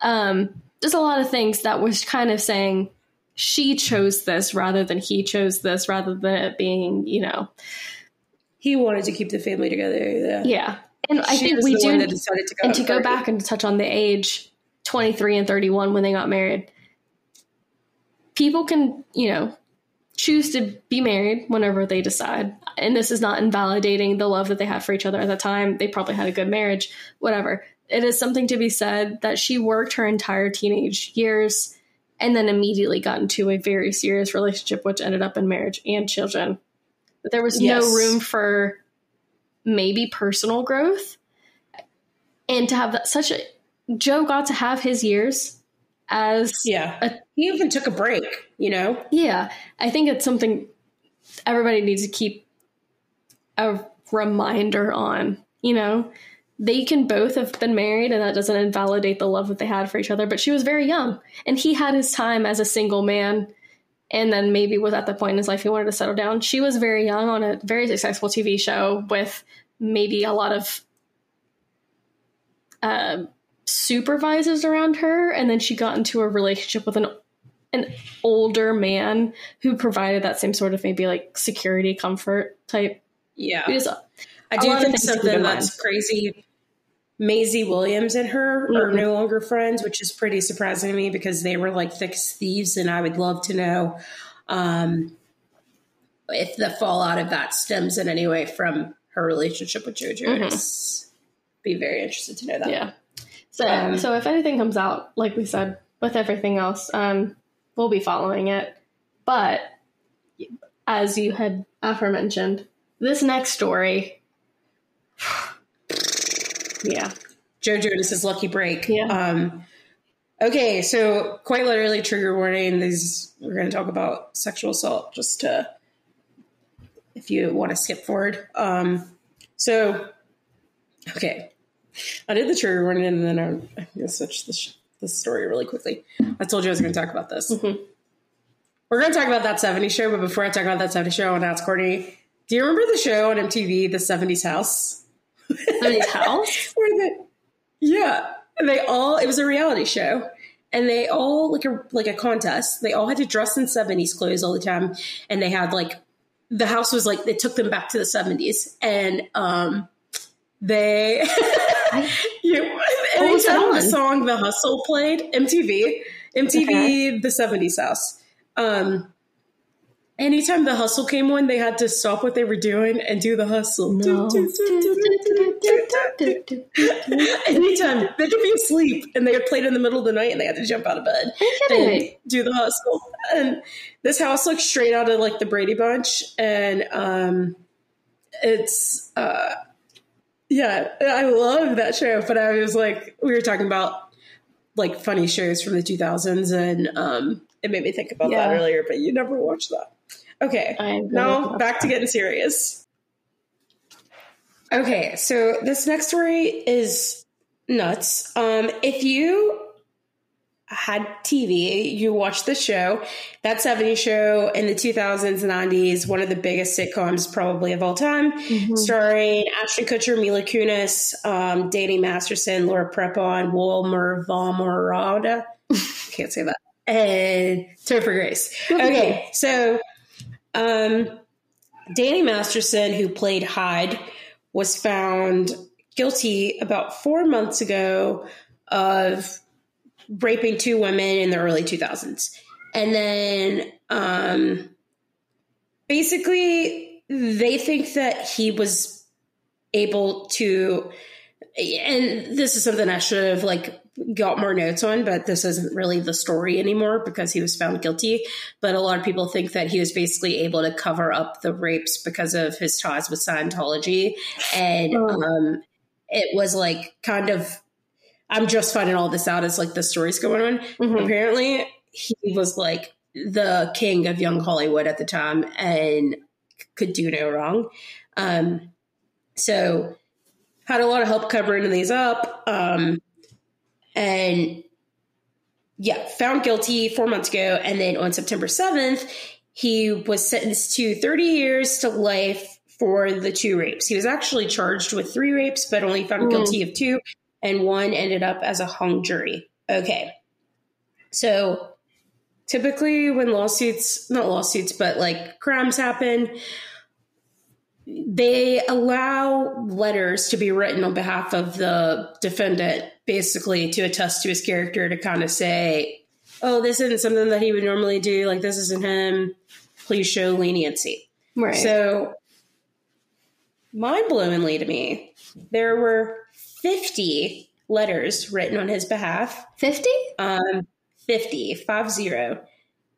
Um, from people basically asking the judge to show leniency in his sentencing. And two of those letters were from Ashton Kutcher and Mila Kunis, who starred as Dan. What was I about to say?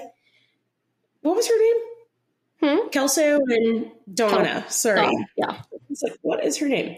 Um, so their letters were. this just makes me so upset. Um, that sounded like I was about to cry just now, for real. That's pretty good. Um, so, yes, an actress, honey. Um, so, Ashton Kutcher's letter described Danny as a role model and um, said that he basically should not get sentenced to the full extent of the law because like he was such a good role model to me as when I was a kid and kept right kept me away from drugs, which notably the victims of Danny Masterson said that he drugged them and raped them. Um, so it's like interesting that Ashton Kutcher decided to throw in that little tidbit. Right. And then Mila Kunis, who I don't know if people know this, but if you're that 70s show fan, then it's like very well known.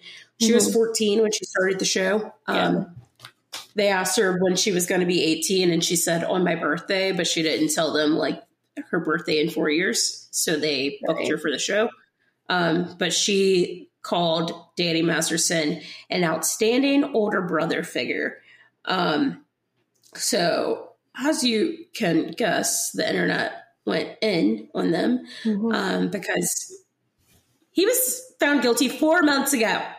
And then y'all come back and decide to write letters mm. four months later. And um, so, yeah, the internet went absolutely insane on Ashton Kutcher and um, Mila Kunis. Notably, Ashton Kutcher has a foundation that helps children of sex trafficking. Um, and so, as a result of all the backlash they received on, I think the day after the letters came out, so I quite literally think it was like the 8th of yeah. September because he found guilty on, he was found guilty on the 7th. Um, they issued an apology video on Instagram, yes, which I crack up. If you've seen the video, they are on this like wall that looks like a shed, but it is it's, it's just their, the back of their house. Yeah, yeah. I watched yeah. their architectural digest episode. I know where that yeah. is. I know where that um, is. It's facing the pool. They're looking at the pool. Facing the pool. Facing yeah. their pool. Yeah, kiss my ass. Um. So yeah, they issued this apology, which piss poor acting on both of their parts. They did not get that monologue together. There's a reason that their biggest jobs have been that 70 show. Um, so they said in their apology basically that they're aware of the pain they caused by writing the letters, that a couple months ago, Danny's family asked them to write the letters um, because they've known him for 25 years and to take into consideration all of that. Oh, forgot about this. Ashton Kutcher's letter also was like, he has a daughter. His daughter shouldn't be raised without a father. If His daughter should be raised with a rapist. Facts. Let's talk about it. Would you trust your daughters around him, Ashton Kutcher? No. Um, so they said the letters were not written to question the legitimacy of the judicial system or the validity of the jury's ruling. They were intended for the judge to read and not to undermine the testimony of the victors or re traumatize them in any way. We would never want to do that, and we're sorry if that's taken place. Our heart goes out to every single person who's ever been a victim of sexual assault, sexual abuse, or rape. Okay. Um. Okay. Mm empty. You know, I could just like I could empty. fucking scream this for the rooftops. They wrote these letters because they did not think that they would be public, which is mm-hmm. bad on their fault and his lawyers and their lawyers for doing this because everyone who's ever watched an episode of SVU knows that these are a matter of public record. So why they thought that they were going to get some like kind of special celebrity treatment is beyond me. And there there are times when you write letters for folks. Um, there's, there's ever a time where you try and attest somebody's character of rape. Of rape. That's okay. where you say, ah, you know, okay. sit this one out.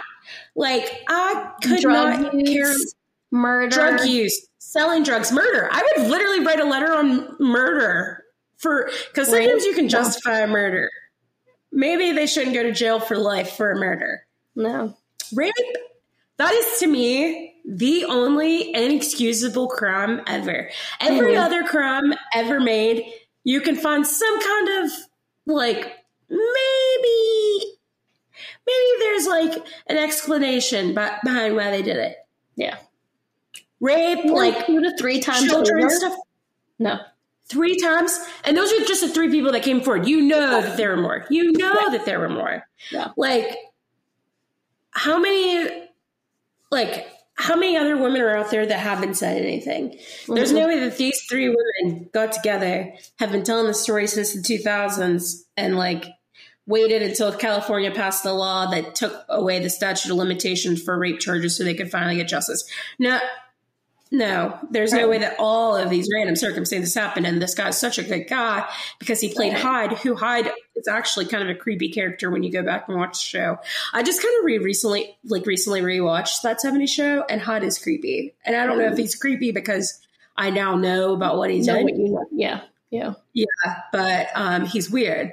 But then now, like Ashton Kutcher got himself in so much more trouble than he ever oh. anticipated because now all these videos are coming out of him being creepy um, mm-hmm. when he's in his like early 20s and Mila being like 14 15 yeah yeah um and people are calling her a victim now which i just i don't know if i necessarily like agree with that um but yeah, there's a video of him coming out that came out talking about counting down the days until Hilary Duff turns 18. Mm-hmm. Um, and they talk about how him and Danny Masterson had a bet of whether he would use tongue for his first kiss scenes with Mila Kunis, which those were her first kisses ever because she was 14. Um, and oh, it's not, not looking good for him when he could have just sat there and ate his food. Like you truly Yep.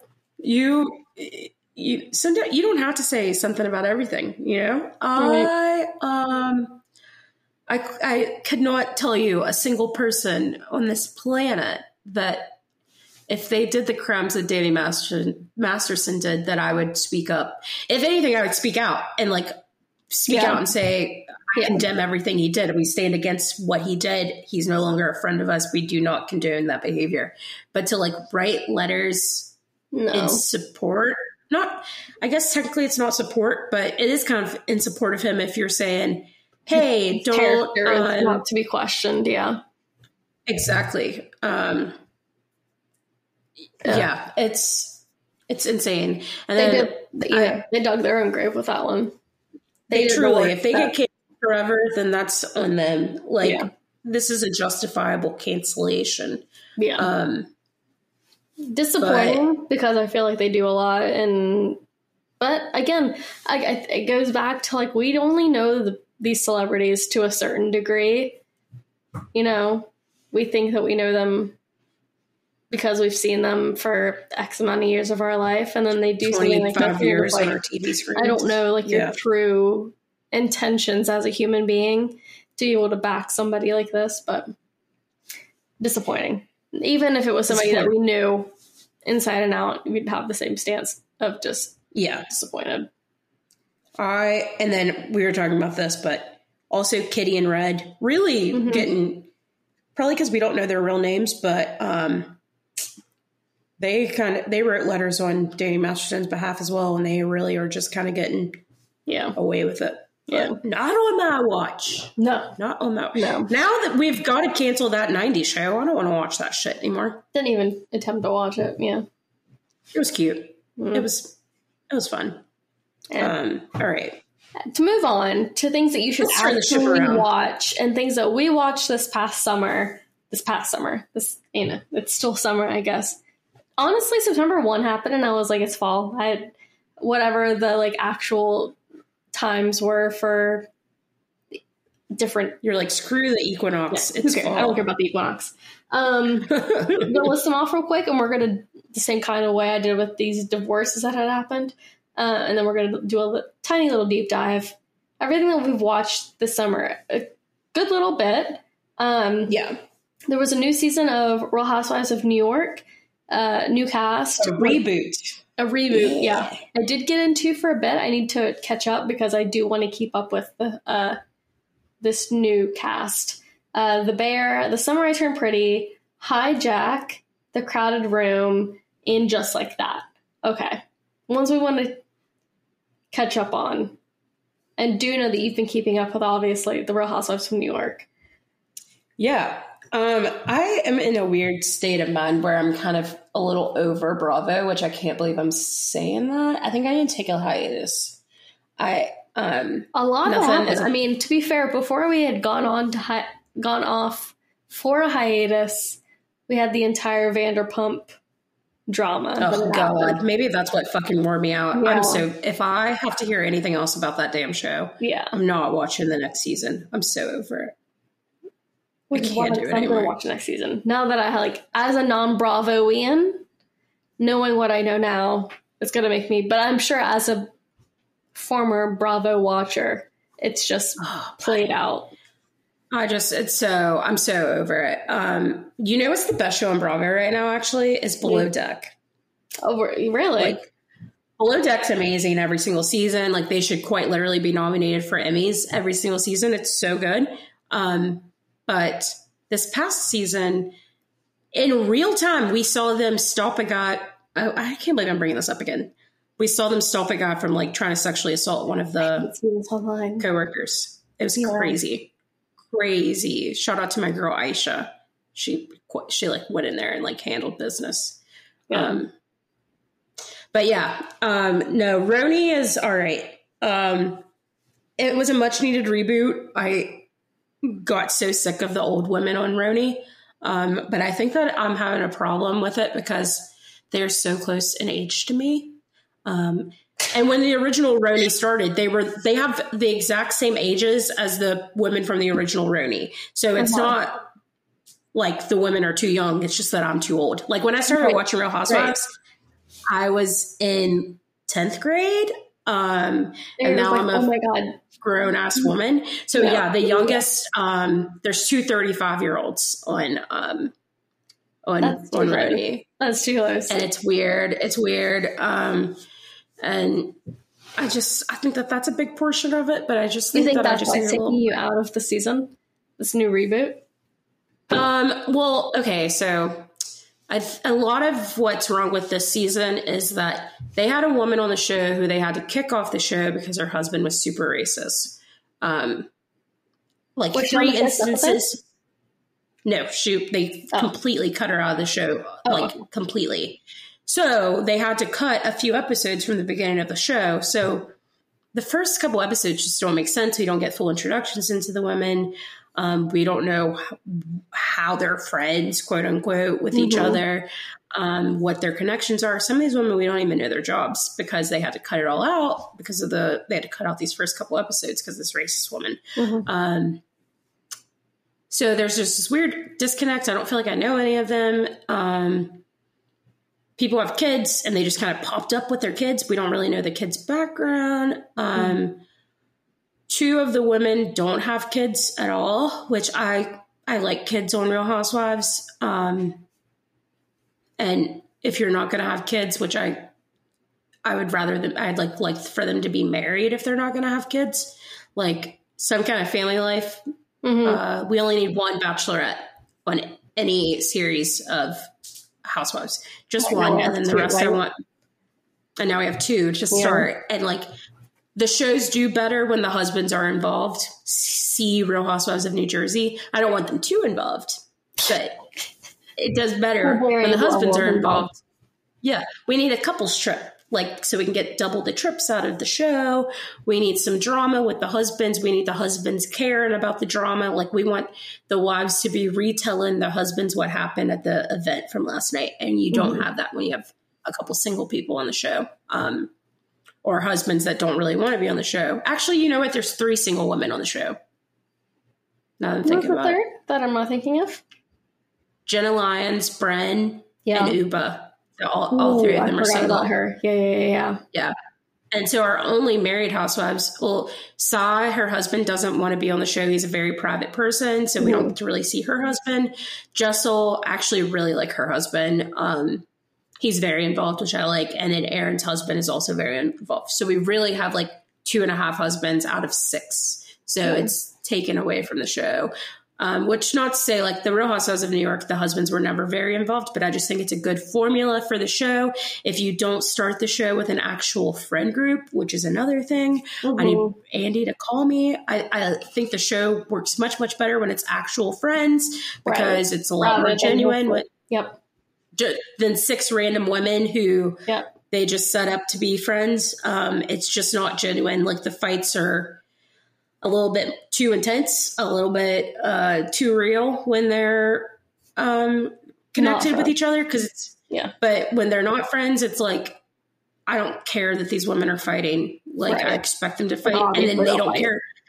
Exactly, and then they don't care to make up because they're like, I don't have a friendship, like a long standing friendship with this person. I don't need to go back to being friends with them. Um, right. Um, like again, I, I, keep referencing this because I just told Courtney I rewatched the entire Real Housewives of New Jersey, like from season one, like a psychopath.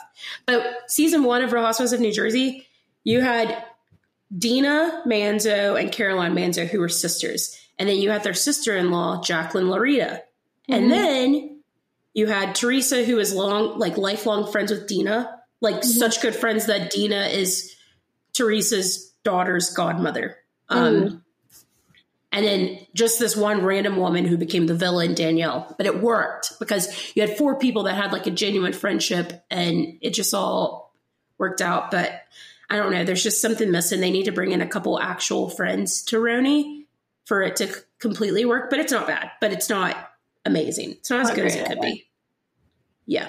Okay. Anyway, so I watched that, and then I watched The Bear, which is amazing. They're going to win so many Emmys, but particularly, I know you couldn't get into season one. You should no. trek your way through season one to watch the Christmas episode of of The Bear. The Bear. Yeah, I think I got like it, I got four. I think I got like four episodes in, and I just couldn't. I don't know. Maybe I will. Maybe I still will because I don't have anything that's really on my radar right now that I'm watching actively. Um, that I have time to give it a rewatch. I can't tell you. First of all, the last time I got like genuinely shocked at a guest appearance on TV, mm. but for the bear, they've got uh, they've got for this for the Christmas episode four a list actors and it. it was like I'm talking A list. People, people, I think I do think I know at least two of them, but I won't say for the people that haven't watched it. And in the event that they they do want to watch it without uh, spoilers, but yeah, it is, and the the directing and the cinematography for that episode amazing. Like if you and I have one of these houses, a chaotic holiday house, mm-hmm. like where it's packed to the brim full of people. There's nowhere for you to get like a moment of silence. It, I have never seen like it exemplified so much on TV. Like mm. it is perfect, perfect. Like makes you feel like you have anxiety while you're watching it, where you're like, oh my god, I just need a break. Like right. it is the same feeling that you feel it, when you're there in real time. Exactly. It is so so good. Um, hmm. And then what? Tell me about Hijack. It's got my man's. Hijack is, I do believe it's seven or eight episodes. Um, it is starring Idris Elba, and it is chronicling and it says in real time the distance it would take from I do believe it's Abu Dhabi to London, and this plane that he is on is hijacked. He is a like master like negotiator of sorts. Um, there is a, a group. I don't. I, I don't. I, I, don't know if I could classify this type of group that they are. Um, you have to send photos of the people that are dead on the plane. There's a whole thing, but it's connected to stocks and bonds, and you know, uh, if prices go up on a certain company, I, I, I so every episode of this television show on Apple TV is supposed to be one hour of the actual flight that Idris Elba is on and showing what is happening in the air versus what's happening in real time um, on the ground as they're trying to figure out this hijack situation. It is very good. I um, really enjoyed it it, I I do it like that. It was only seven episodes. It is the time that it oh, takes, yeah. like I said, from point A to point B. Um, Idris Elba is of incredible, of course. I and beautiful. yeah, and beautiful. It's always helpful if you're um, going to watch a show if they are all attractive. Yeah. And another show, if anybody hasn't watched, uh, Tom Holland in The Crowded Room featuring uh, Amanda Seyfried. I don't know if anybody is really familiar with um, true crime. There was a guy that ha- it was in the seventies. I wish I could remember his name, but he is the first um, patient that is living with um, DID disorder um, that they had let off rather for the crimes committed for insanity based on his condition. Um, and so it's loosely re- um, related to that in the sense that the main character in the crowded room has these multiple personalities that do these various cr- and all a, a singular crime. Um, mm-hmm. But it's ba- again, it's based off of this man who actually lived. Um, he was let off because Sorry. they decided uh, insanity versus the actual crime, um, without giving so much away. Also, great. Tom Holland is amazing to watch him transition through personalities while the camera stays still on him and switch. Like, dude, it's incredible. I, I, I always forget about um, Apple TV. I don't know why. Some good shit on there. Yeah. I know. It's just that they don't Severance? advertise like the others. Did I watch what? Severance.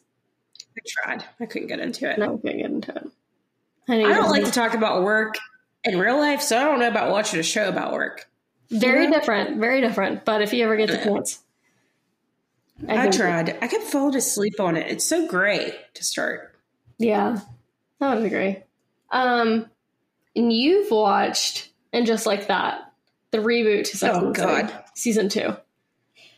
It's so bad, but I can't quit it. I don't know. But this season, spoiler, I don't care. Aidan comes back and um he and Carrie rekindle their relationship. And as an Aidan girly, it maybe that's what made it so much more watchable because I fucking hated Big. I hated Big on Sex in the City. Uh-huh. I was happy when he died on Just Like That. I'm glad that he's canceled that, in real wait, life, so he can't even come back from the show. Yeah. Right, yeah. He deserved a worse death, but I'll take it. Yeah. I hate Big. um, I love Aidan. And not just because the guy who plays him, I can't think of his name. He's from West Virginia.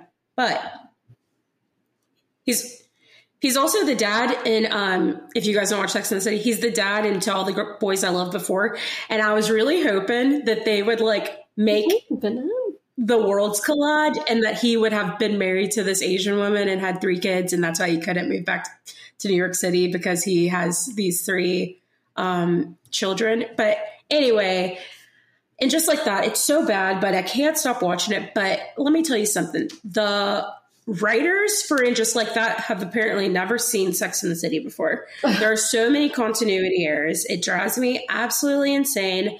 Um, first of all, Aidan has three kids, one of them being a 20 year old. Well, that's impossible because he was engaged to um, Carrie 20 years ago, IRL. Mm. So, like, if you use the timeline of the show, so he would not have a 20 year old kid and have been in a relationship with another woman because it just doesn't make sense.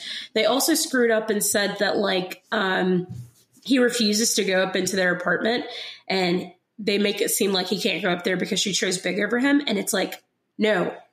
Aidan bought Carrie her apartment and the apartment next door knocked down the wall, doubled the size of her apartment so they could have room to live together. He was in it to win it. He was wanting to be with her forever, so much so that he bought two New York City apartments, okay?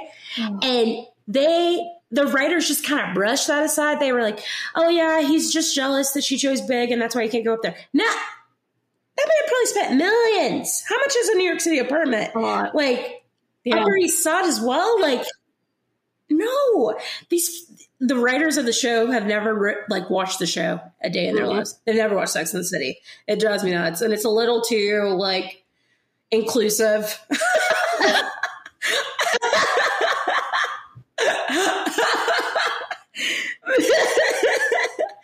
These women hung out with only gay men, and the four of them now they ha- everybody has a black friend to share. Mm-hmm. Um, Carrie's got an Indian best friend. They are hanging out with um, non binary folks, which I'm sorry, they were supposed to be New York City liberals. So, yes, they would vote for Democrats, but they would not be cool with like too much of weirdos. I'm, I, don't, I say weirdos, that's not what I meant, but like they would not hang out with others like that whatsoever. They're hanging out with people in wheelchairs. They would make fun of people in wheelchairs in the original. Like it is so like here, y'all want some diversity. Here, come get y'all's diversity. Like and that will perfectly segue us into the summer I turned pretty. Because I feel like we both oh, had God.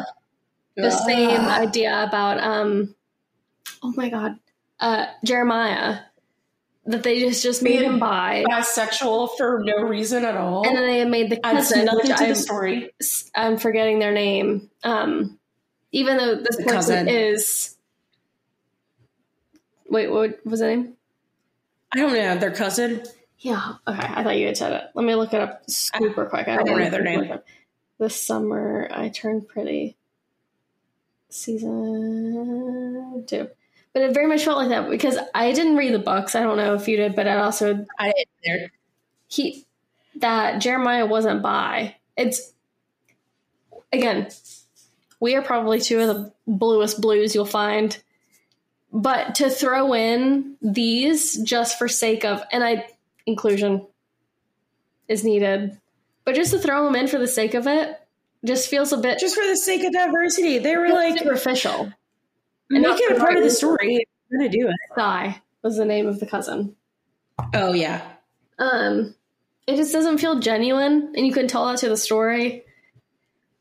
Not that their stories don't need to be told. I just, I don't know. if you're gonna if you're gonna give us diversity, give a storyline for it. A hundred Not just um, not just like oh here's a black person Mhm, like here you go okay mhm. and all right well jenny han and all of her stories are based around asian people which i completely respect so they don't have to throw in an asian person but it's just like here Right, okay right. jenny han does love asian girls with white guys though exclusively As we've seen.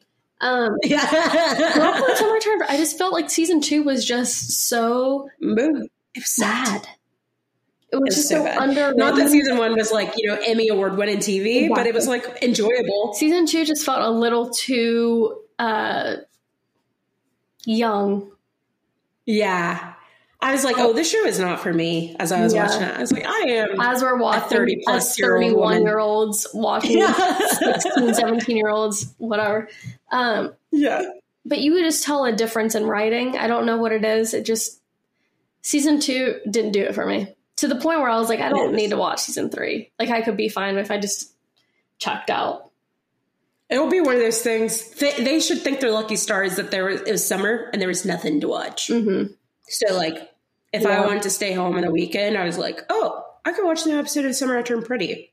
also personal gripe with taylor giving her song august to that show just to gain viewers more if they hadn't already watched season one mm, i don't know about it it just made me Wait, is it, wait, is it not a show? I mean, a song? Or wait. it is a song I, but it also just felt like through this season they used too many taylor songs which was a ploy to get taylor fans to watch season two it just felt like a little too uh, taylor swift music based and coming from a taylor fan i was just like come on we don't need to use every song in her discography to Oh, hot take. Narrate I think that story. um, I think that a lot of uh, Taylor's fan base and the fan base they aim for, there's a huge overlap there.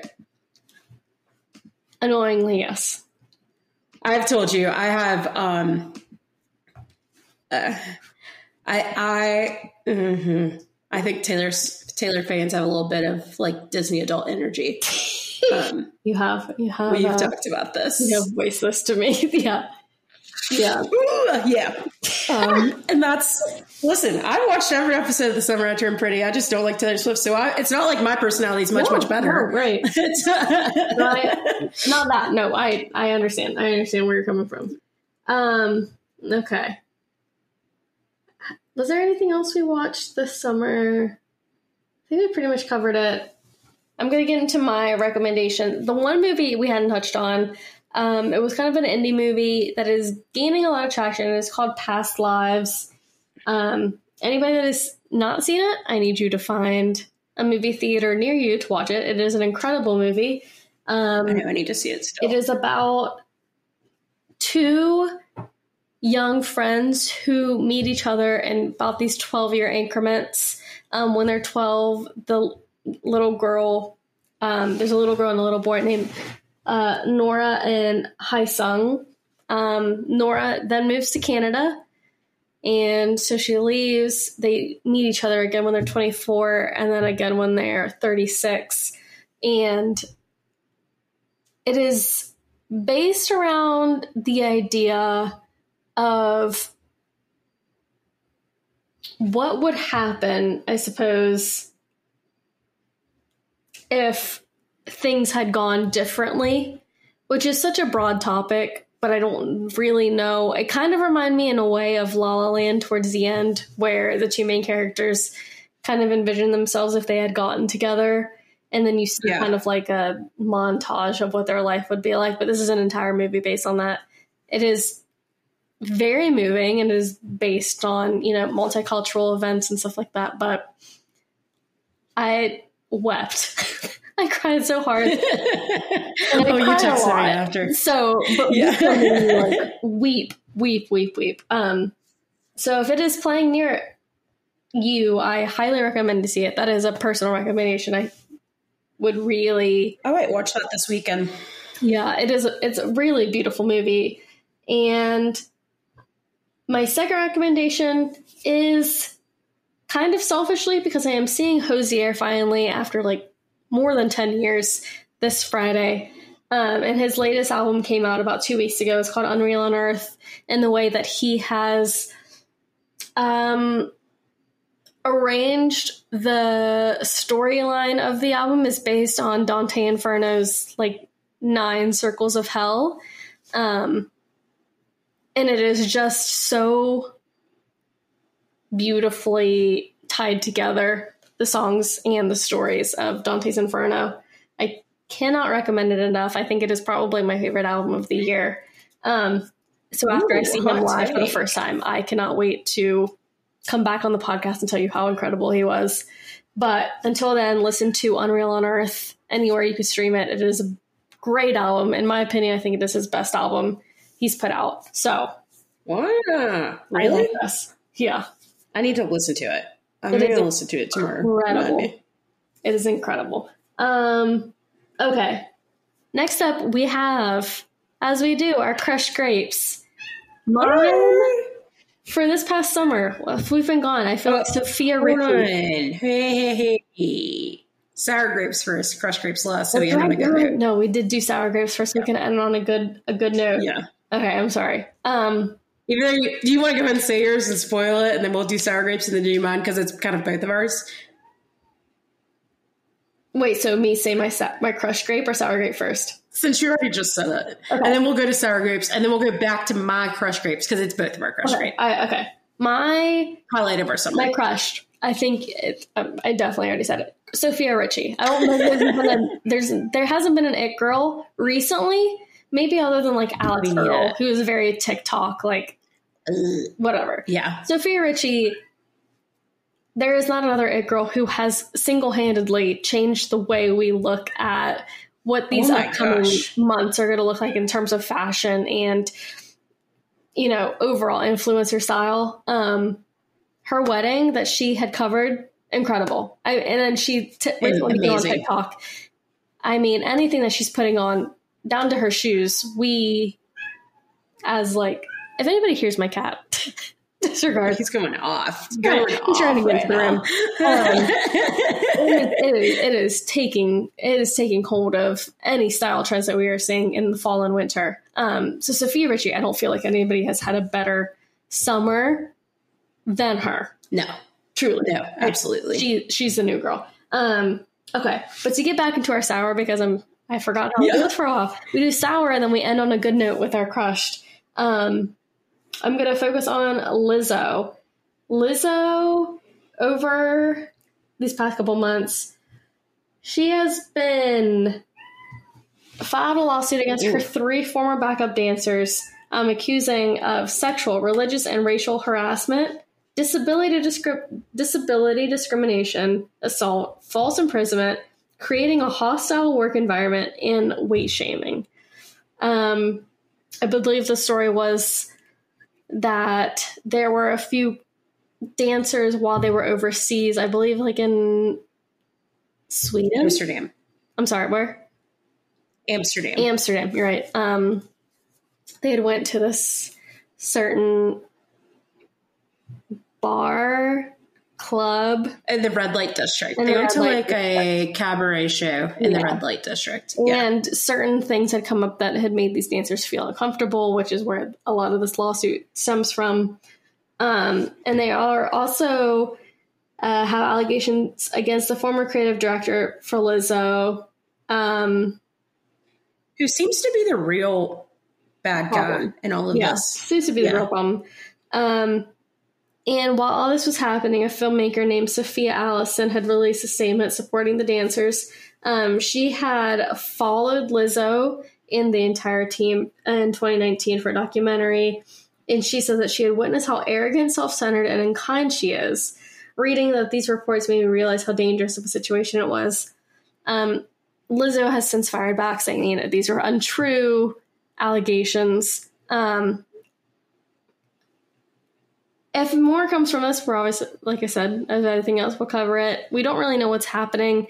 She has fired back saying, you know, these are completely untrue. We don't know what the real story is. We're not here to dismiss the stories of quite a few dancers. But, um, yeah. Kind of, what's it hard to believe? It is just surprising to believe. She's the queen of the body positivity movement. Coming from, I mean. yeah, coming from Lizzo. Um, so again, not to dismiss what could have happened to these dancers and not to blame or not to blame Lizzo for what could or could not have happened.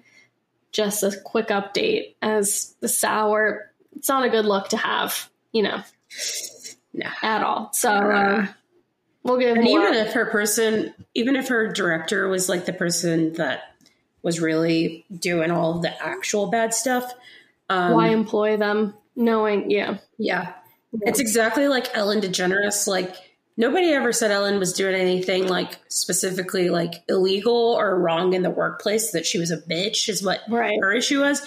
But people got on her because she employed all of these producers who were terrible to the staff. Right. So and if we find out more, situation. to spin off of Ellen, Jimmy Fallon this past week.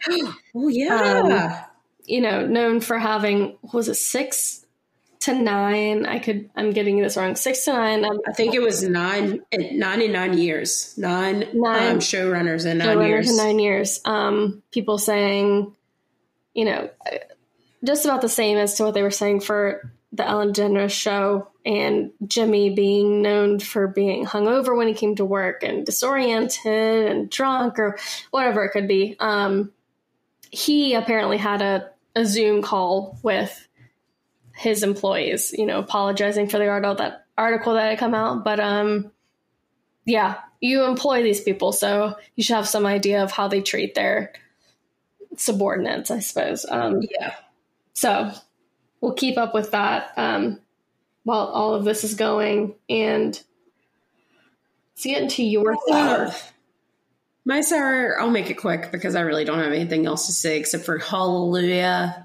Tory Lanez was um, found guilty of shooting Megan Thee Stallion, which I think we already covered that, but he was sentenced to 10 years in prison and likely to be deported when he's finished. So mm. that is just amazing. I hate that fucking midget. Um, and I would not typically make fun of somebody's height because I'm not, you know, I'm a little height challenged myself, but some people deserve it. Listen, some people, you can bully people if they're bad. Yeah. That's Cyril. If it qualifies. Yeah.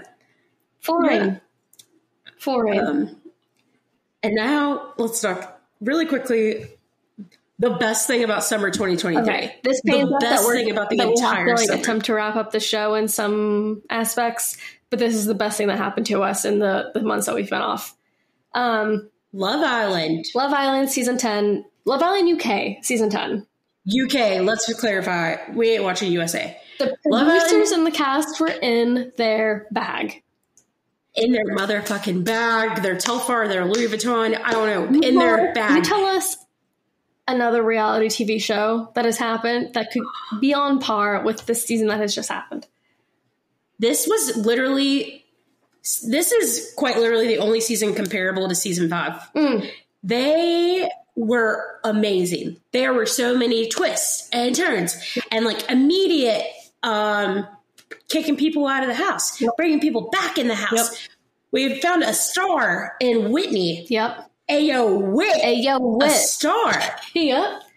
Uh, the men brought it. The girls, oh my god, the girls were amazing this season. Like yeah. usually the girls really like stick to a guy and they don't want to leave. Yeah. But this season the girls were like, Casa new guy, bye. more, Casa Deuces.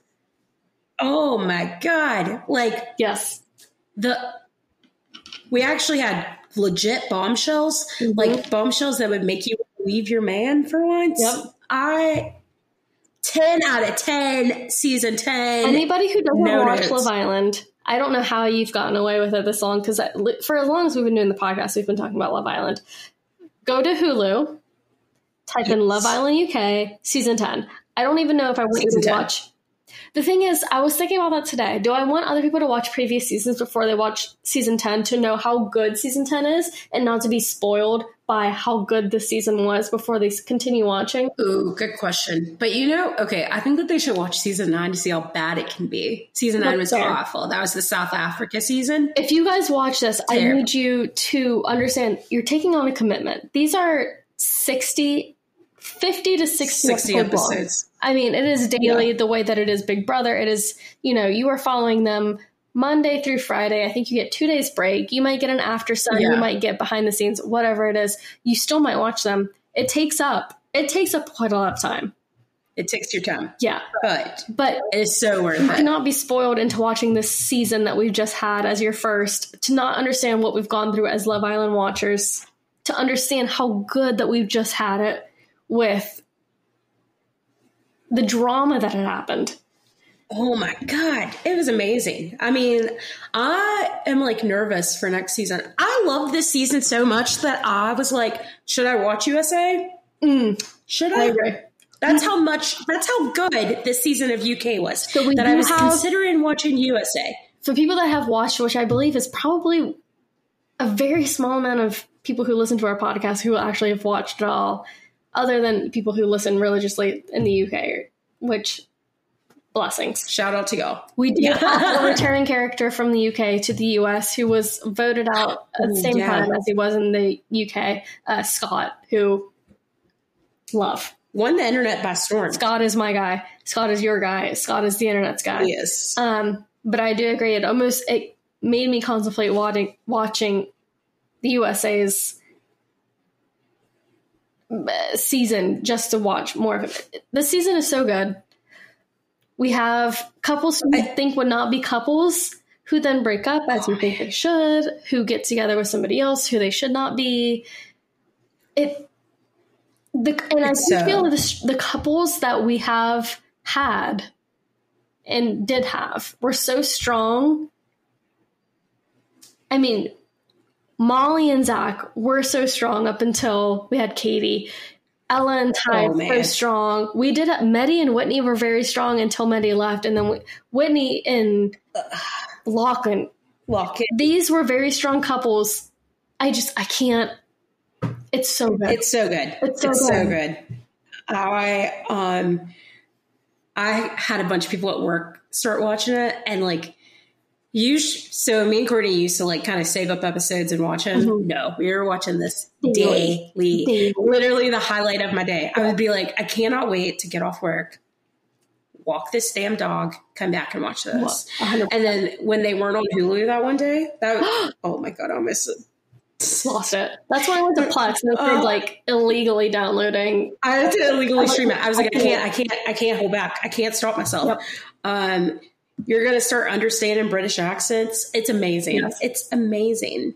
Anybody? All right, wrap this. Yeah, yeah, we're wrapping up. We are hitting close, if not over two hours. I need to. Yes, we're um, over two hours. Our overall recommendation from the both of us. If you have not watched season 10, Love Island UK, get on Hulu. You have them. to. Watch the After Suns, watch the unseen bits. This is this is reality. TV. This is these are the characters. These are the personalities you keep up with. I, I we can't stress that enough. Um, and that wraps it up. That wraps up our summer yeah. 2023. Uh, Sorry it's so long, but we had to. We had so much to cover. Yeah, a lot, a lot, and nothing has happened. A lot has happened in these past couple weeks that we needed to to fill in on. Um, yeah, but yeah, so next week will be really the kickoff of anything that is new is happening. Hopefully, we have stories, and I'm sure we will. Um, we will. We absolutely will. Yeah. Um, as always, follow us on Twitter. We are at Thru the Grapevine Pod on Twitter. Through the Vine Pod. Through the Vine Pod. I have to remember all these. Yeah. And on Instagram. I know. We're at Thru the Grapevine. Um, yes. Let us know if you guys have watched anything that we've recommended, if there was things that you guys watched this past summer that you need us to watch just to watch and speak about. Let us know um, in our DMs. If you have our numbers, you can text us. Or you can email. Ugh. Yeah, probably don't text us. no, um, we are both going. There's a little bit of a drop happening right now. Like I said, I'm rewatching Vampire Diaries because nothing really is on. Um, I'm about to start in the fall. Gilmore Girls rewatch. Yeah, for fall. I I am probably going to start the um, Golden Bachelor once that happens towards the end of the month. Oh well, yeah, we'll cover that. We'll cover that. We're both gonna watch um, that. But in the yeah. time being, anything that we didn't discuss on here, do reach out, let us know, and we'll talk to you guys next week. Yeah, yeah we're back, baby. We're back. Next week. All right. Bye. Bye.